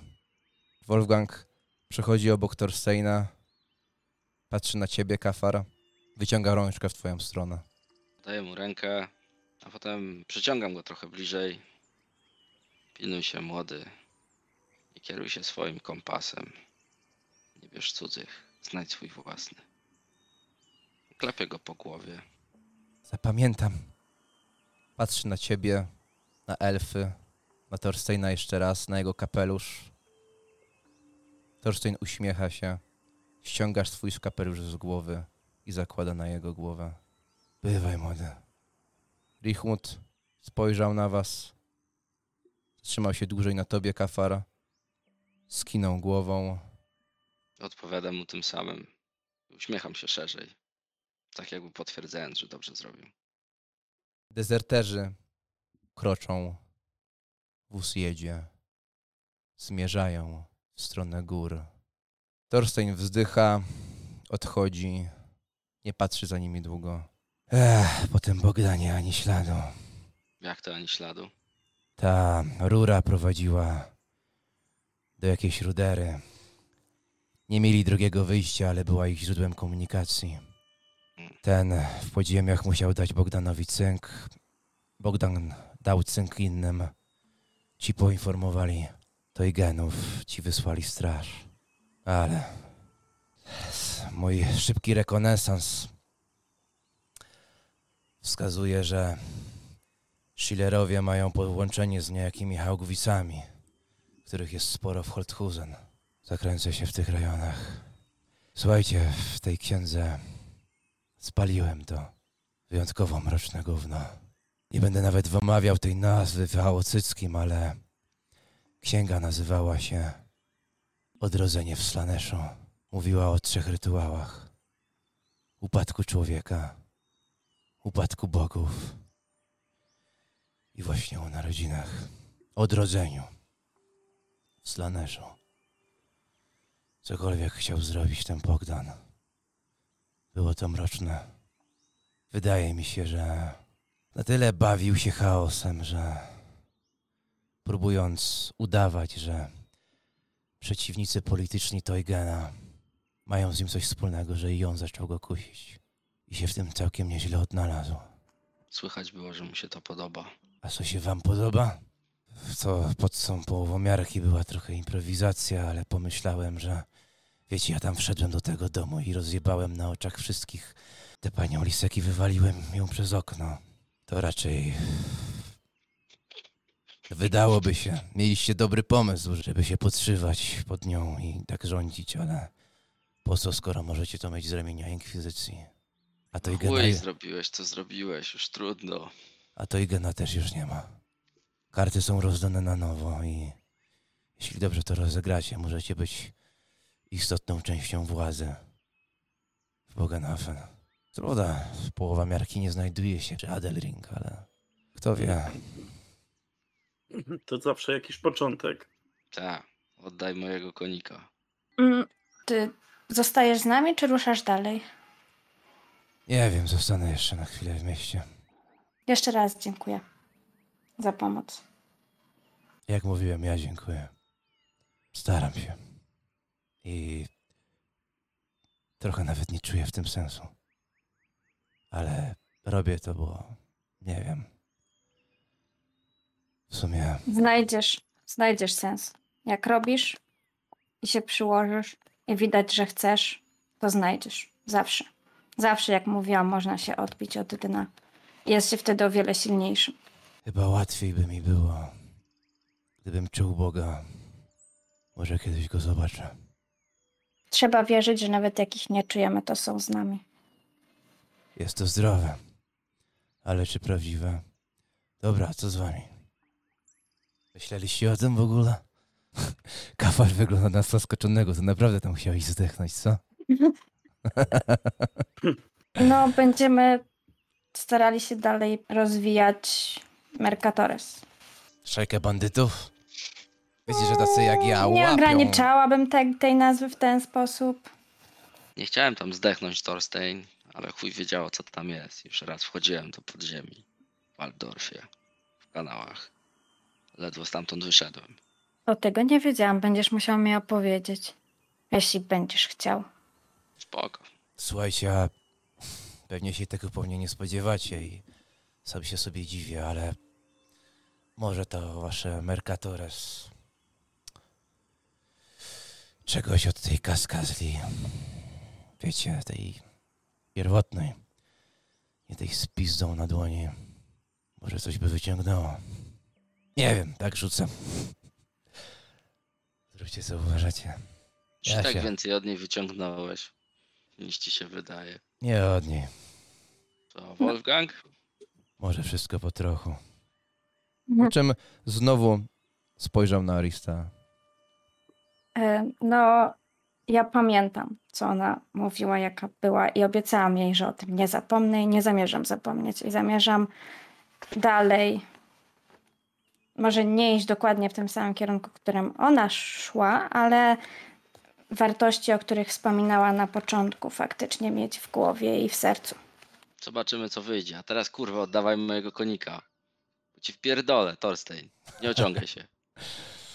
O, ściąga go z szyi i wręcza ci.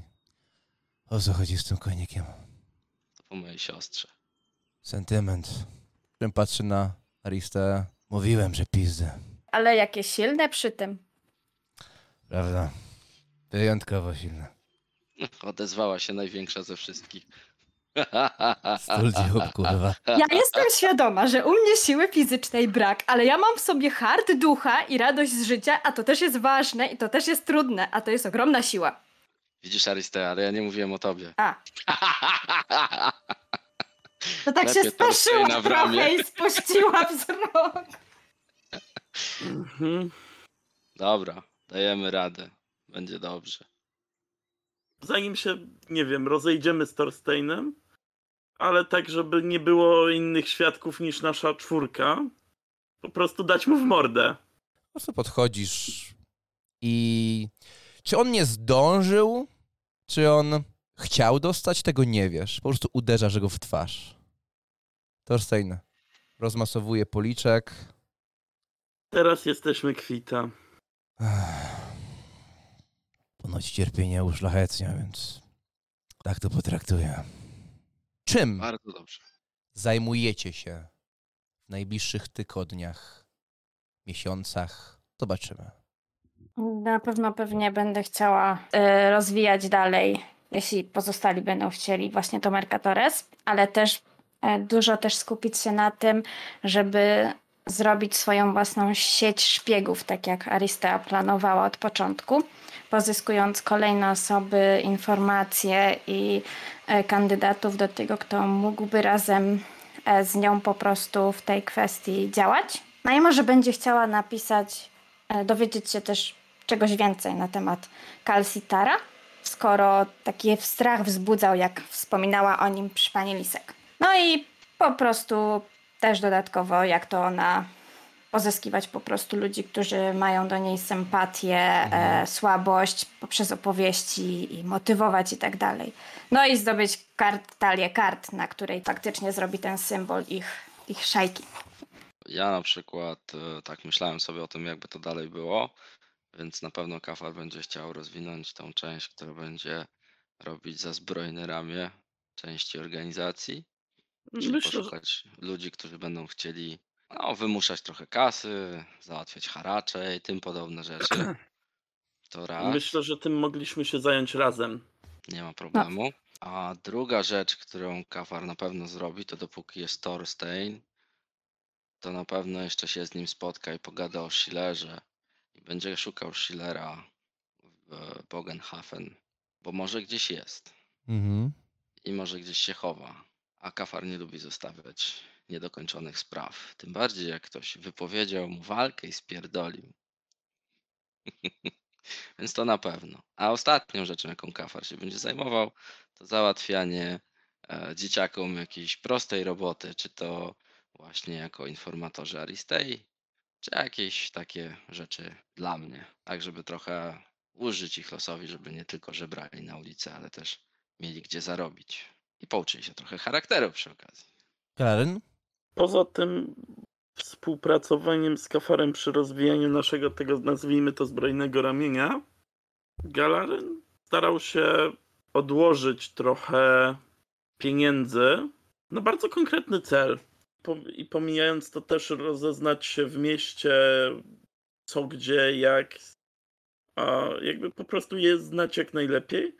Ale wracając do e, pieniędzy, które chciał odłożyć, po prostu chciałby, jak już uda mu się to, nie wiem, kwestia tygodni, miesięcy, zamówić coś, co mogłoby robić, nazwijmy to, zapomnik. Nie, nie za duży, wykonany w kamieniu, wykutym w nim kwiatem.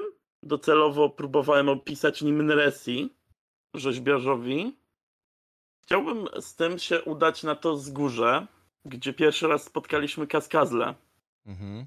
Czyli tam postawić posąg w kształcie Nimresi. Tak, i żeby na tym posążku było wykute ku pamięci Kaskazli, która do końca nie zwątpiła. Ja ten, robisz to sam, czy również z nami się dzielisz tą informacją? Ja myślę, że chciałem zrobić to sam, ale się z tym jakoś specjalnie nie kryłem. Więc wasza decyzja, czy wy się zorientowaliście, co, co kombinuję. Ja na pewno będę chciała pomóc z tym, ale mam jeszcze jedną scenę. Czy udaje się zdobyć te talie kart w końcu? Tak. Dobrze. To ja, ona by chciała poprosić jak Galaryna i Kafara do siebie, jak już te talie kart ma. Wiecie co? Tak. Myślę, że chciałabym też bardziej troszkę wam wyjaśnić, o co mi chodzi z tymi kartami. Mogłaby być na przykład scena rozgrana po miesiącu, czy coś takiego? Bo możemy zrobić skip i Tak, zacząć na tak, przykład od tej tak, sceny. tak, tak. Mhm. Dobra.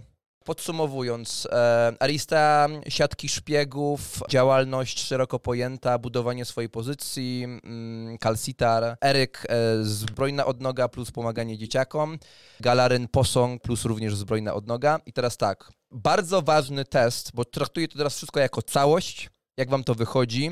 Każdy wybiera sobie cechę tak, żeby to miało sens, czyli na przykład to powinna być charyzma, czyli inteligencja u Aristei i tak dalej, a nie na przykład e, wytrzymałość.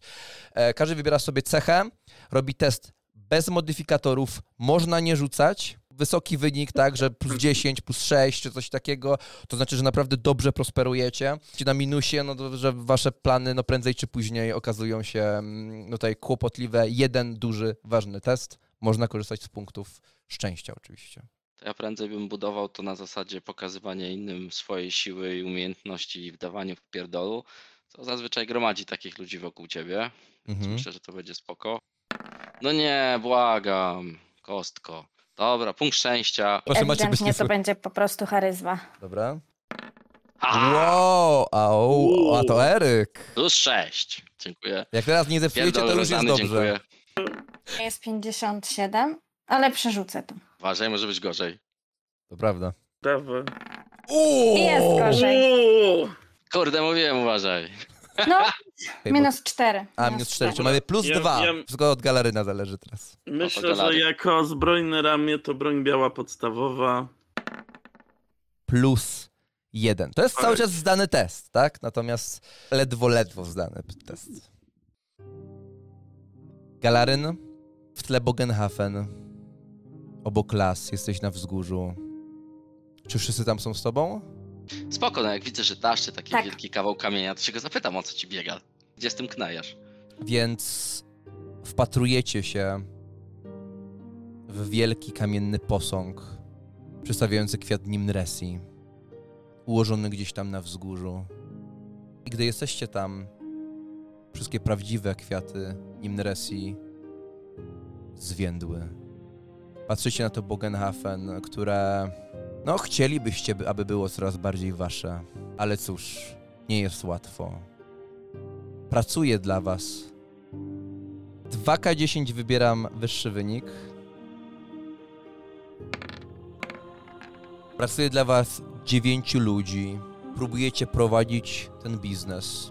Sama karczma okazuje się kłopotliwa i wymagająca sporo uwagi.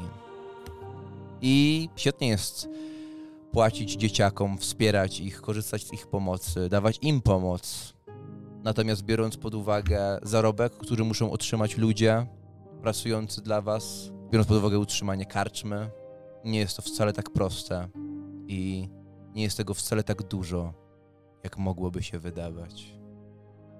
Aristea, próbujesz dowiedzieć się czegokolwiek o Kalsitarze i myślę, że nawiązujesz z nim kontakt. Wymieniacie listy i Kalsitar ma niedługo odwiedzić Bogenhafen i chętnie odwiedzi ciebie. Czas mija.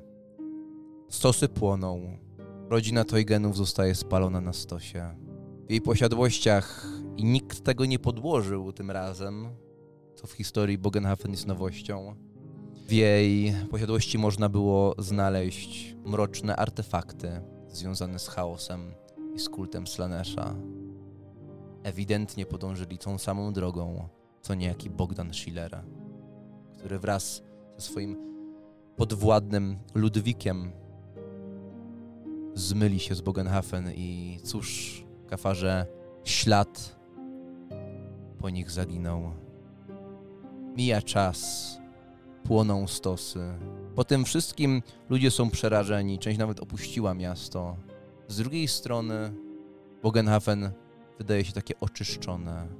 I czujecie, że macie cel, że macie władzę, która powoli, powoli rośnie, aż chce się żyć. Tak mógłby myśleć przynajmniej Kafar. Albowiem Aristea, Galaren. Za dnia wszystko się w miarę układa. Ale w nocy, gdy jesteście sami z sobą, czujecie jakiś dziwny wewnętrzny niepokój. Dostrzegacie coś w koszmarach. Aristea pamięta tę księgę. Ty widzisz te ściany zbroczone krwią, jakieś sylwetki w ciemności. W końcu jesteście w karczmie, a Aristea wykłada karty na stół. No, z wielkim uśmiechem te karty rozkłada, taka dumna, że w końcu te karty jej się udało zdobyć. Jakoś tak kupiłaś. kupiłam, ale zobacz, ale zobacz. Tak pokazuje ten tył tych kart. Pamiętacie, jak symbol rysowałam? No, to, to tu jest ten symbol, to jest symbol nasz Mercatores. Tak, ale ja ciągnęłam was, bo chciałam te, trochę wam wyjaśnić, o co mi chodzi z tymi kartami. Bo ciągle gadam i gadam i gadam, jak to ja, ale jeszcze chyba nie w pełni wam wyjaśniłam, czemu akurat o kartach pomyślałam. Tutaj tylko wtrącę. Aristea siedzi tyłem do wejścia.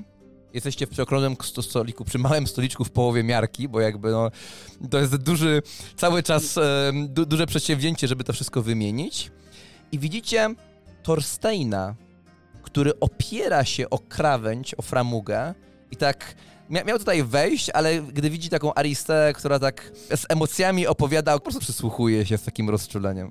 Wyciągam teraz jakby, biorę te karty, tasuję, a potem wyciągam z tych kart wszystkie cztery kolory i układam je w cztery kubki. O to mi chodziło, bo talii, jak każdy z was wie, są cztery różne kolory, jeśli chodzi o granie w karty. Jest kier, karo, pik i trefl. No i pokazuję po kolei te wszystkie karty. Ale to Słuchaj są dalej. i czarne.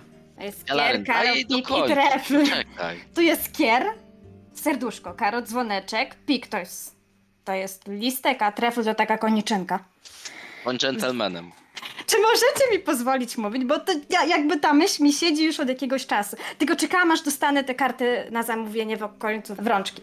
W zależności od tego, w jaką się gra grę, jeśli chodzi o karty, inny kolor jest w tej grze atutem.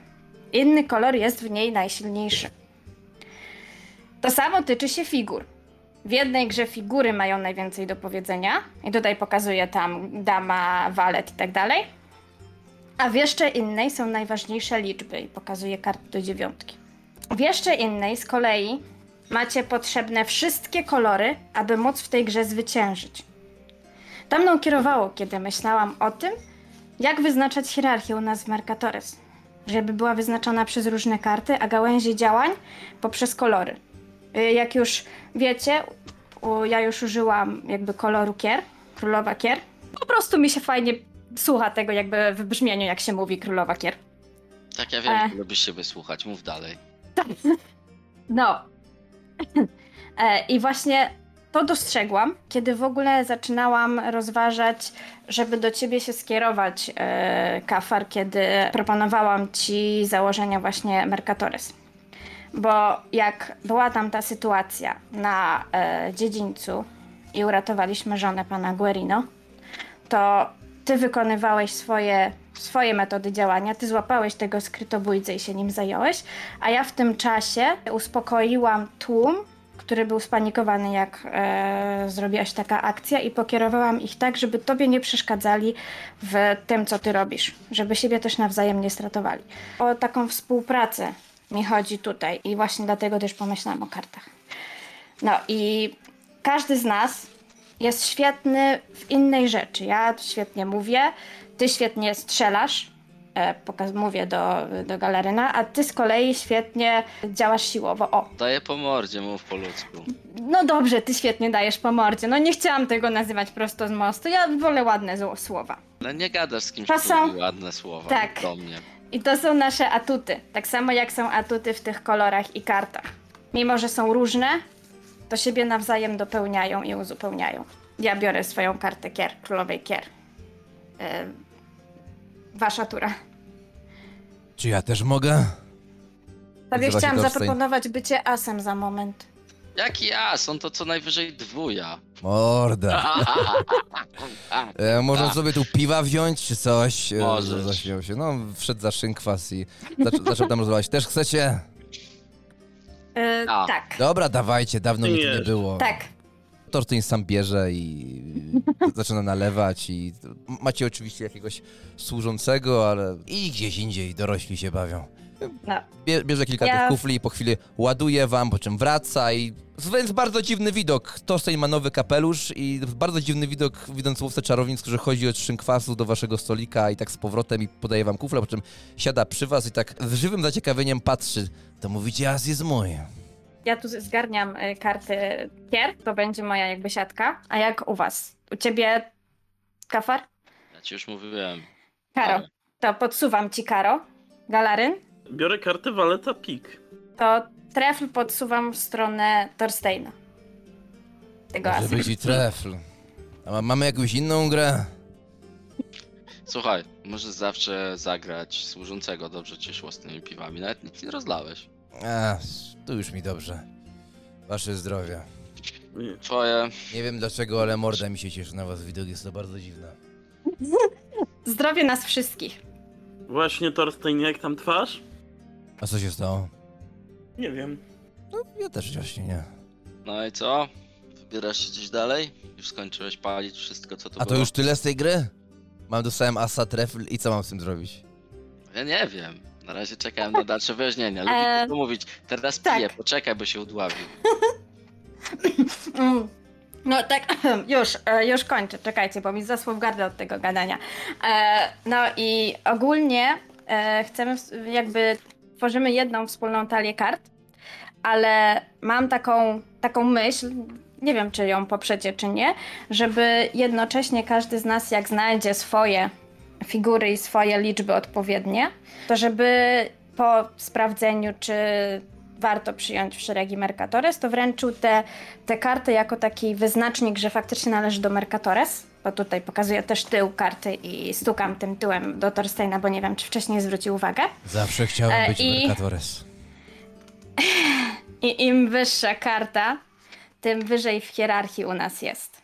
Asy, no to wiadomo, są jedna z silniejszych kart. U mnie to będzie Królowa Kier, no bo może nie jestem aż tak silna, ale jednak Królowa Kier też ma swoje do No powiedzenia. i brzmi dobrze, prawda? Jak się to mówi. Z... Tak, brzmi dobrze, brzmi pięknie i mi się bardzo to podoba, to brzmienie.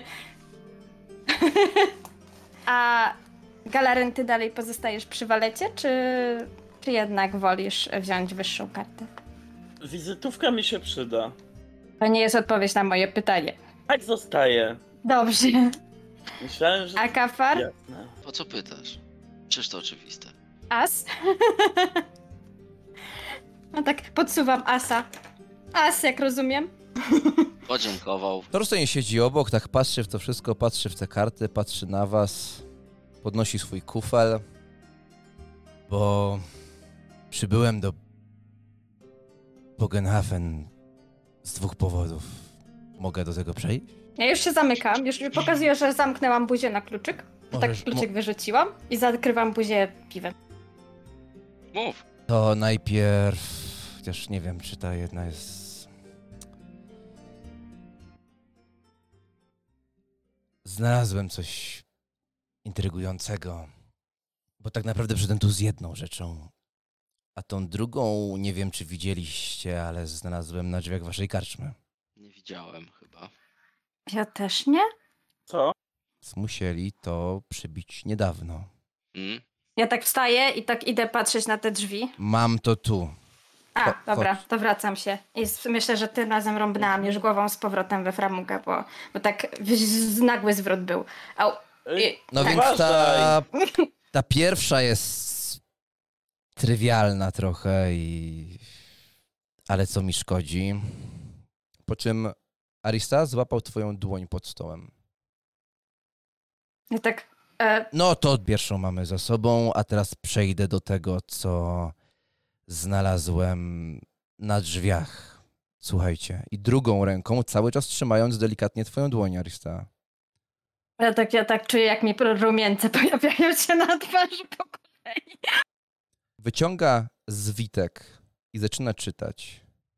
Poszukiwanie artyści. Rodzina Fareste poszukuje wszelkich osobowości twórczych do wyjątkowego artystycznego projektu. Malujesz, rzeźbisz, grasz na instrumencie. Bardzo nam się przydasz. Oferujemy godną zapłatę, doborowe towarzystwo i okazję do poszerzenia horyzontów. Zainteresowany? Przybądź do domu rodziny Fareste. I gdy dźwięk dom Fareste rozległ się, Galaryn, Aristea, przechodzi was dreszcz i macie wizję tak silną, jaką nie mieliście od tamtej pory. Tym razem patrzycie z bardzo dziwnej perspektywy na to wszystko, jakby od ziemi. Suniecie po niej, suniecie jakimiś korytarzami. Wszystko jest rozmazane. Widzicie elfy. Gdzieś słychać płacz. Widzicie kolejne elfy, które odziane są w takie stroje jak tamte, które ty spotkałaś wtedy, Aristea, na ulicy. Zauważasz, że jedna ta elficzka nie ma ręki. Suniecie dalej tymi korytarzami i macie wrażenie, że jesteście jakąś istotą, która pełznie. Przez moment w kadrze z boku, w zasięgu spojrzenia, wyłania się cokolwiek. I widzicie taki mały zlepek kończyn, rąk. I jesteście tym czymś, co tak pełznie i tak pełzniecie w czeluściach tej, tej posiadłości. Aż zjeżdżacie do jej podziemi. Wygląda to jak zupełnie inna część tych lochów. Ale znowu widzicie te płaskorzeźby. I nagle widzicie, że w jednym z tych ładnych pomieszczeń, pięknych pomieszczeń, zamontowane są kraty. I za tymi kratami są splecione, przetrzymywane ciała. Pojawiają się dłonie na tych kratach. I widzicie wszyscy pozbawioną kawałka nosa, wrzeszczącą twarz Richmuta Kastnera. Pomoc! Nagle was zauważył.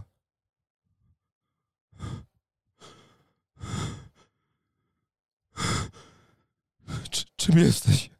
To coś zaczyna się wspinać po tych kratach. Czy ja mogę jakoś spróbować siebie zmusić do tego, żeby się urwać z tej wizji? Możesz. Bo po prostu nie chcę. To chcę naprawdę się zmusić do tego, żeby się urwać, żeby dalej w tą wizję nie iść, żeby już mną tak Mhm. nie kierowała. Jeżeli można, to ja też bym chciał się urwać. Dobrze, obydwoje testy opanowania. Plus dwa. Yy, cztery sukcesy. Gdy Richmut Kastner spytał, czym jesteś, ostatnie co widzicie to to, że te nagie ciała tam skupione w tych, w tych podziemiach, że wśród nich trzyma się jego uda, przerażony, zrozpaczony Wolfgang. I wtedy to się przerywa.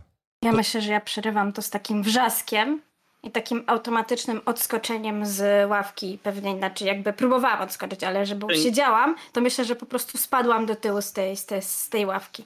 Ja myślę, że od razu rozglądam się i sięgam do broni. Wam Nie, nie, nie, nie, nie, nie, nie, nie, nie, to nieprawda. Przecież to tylko ona. Pod... Nie, nie, przecież nie, nie, nie, nie. Aristea, nie. Torstein wstaje.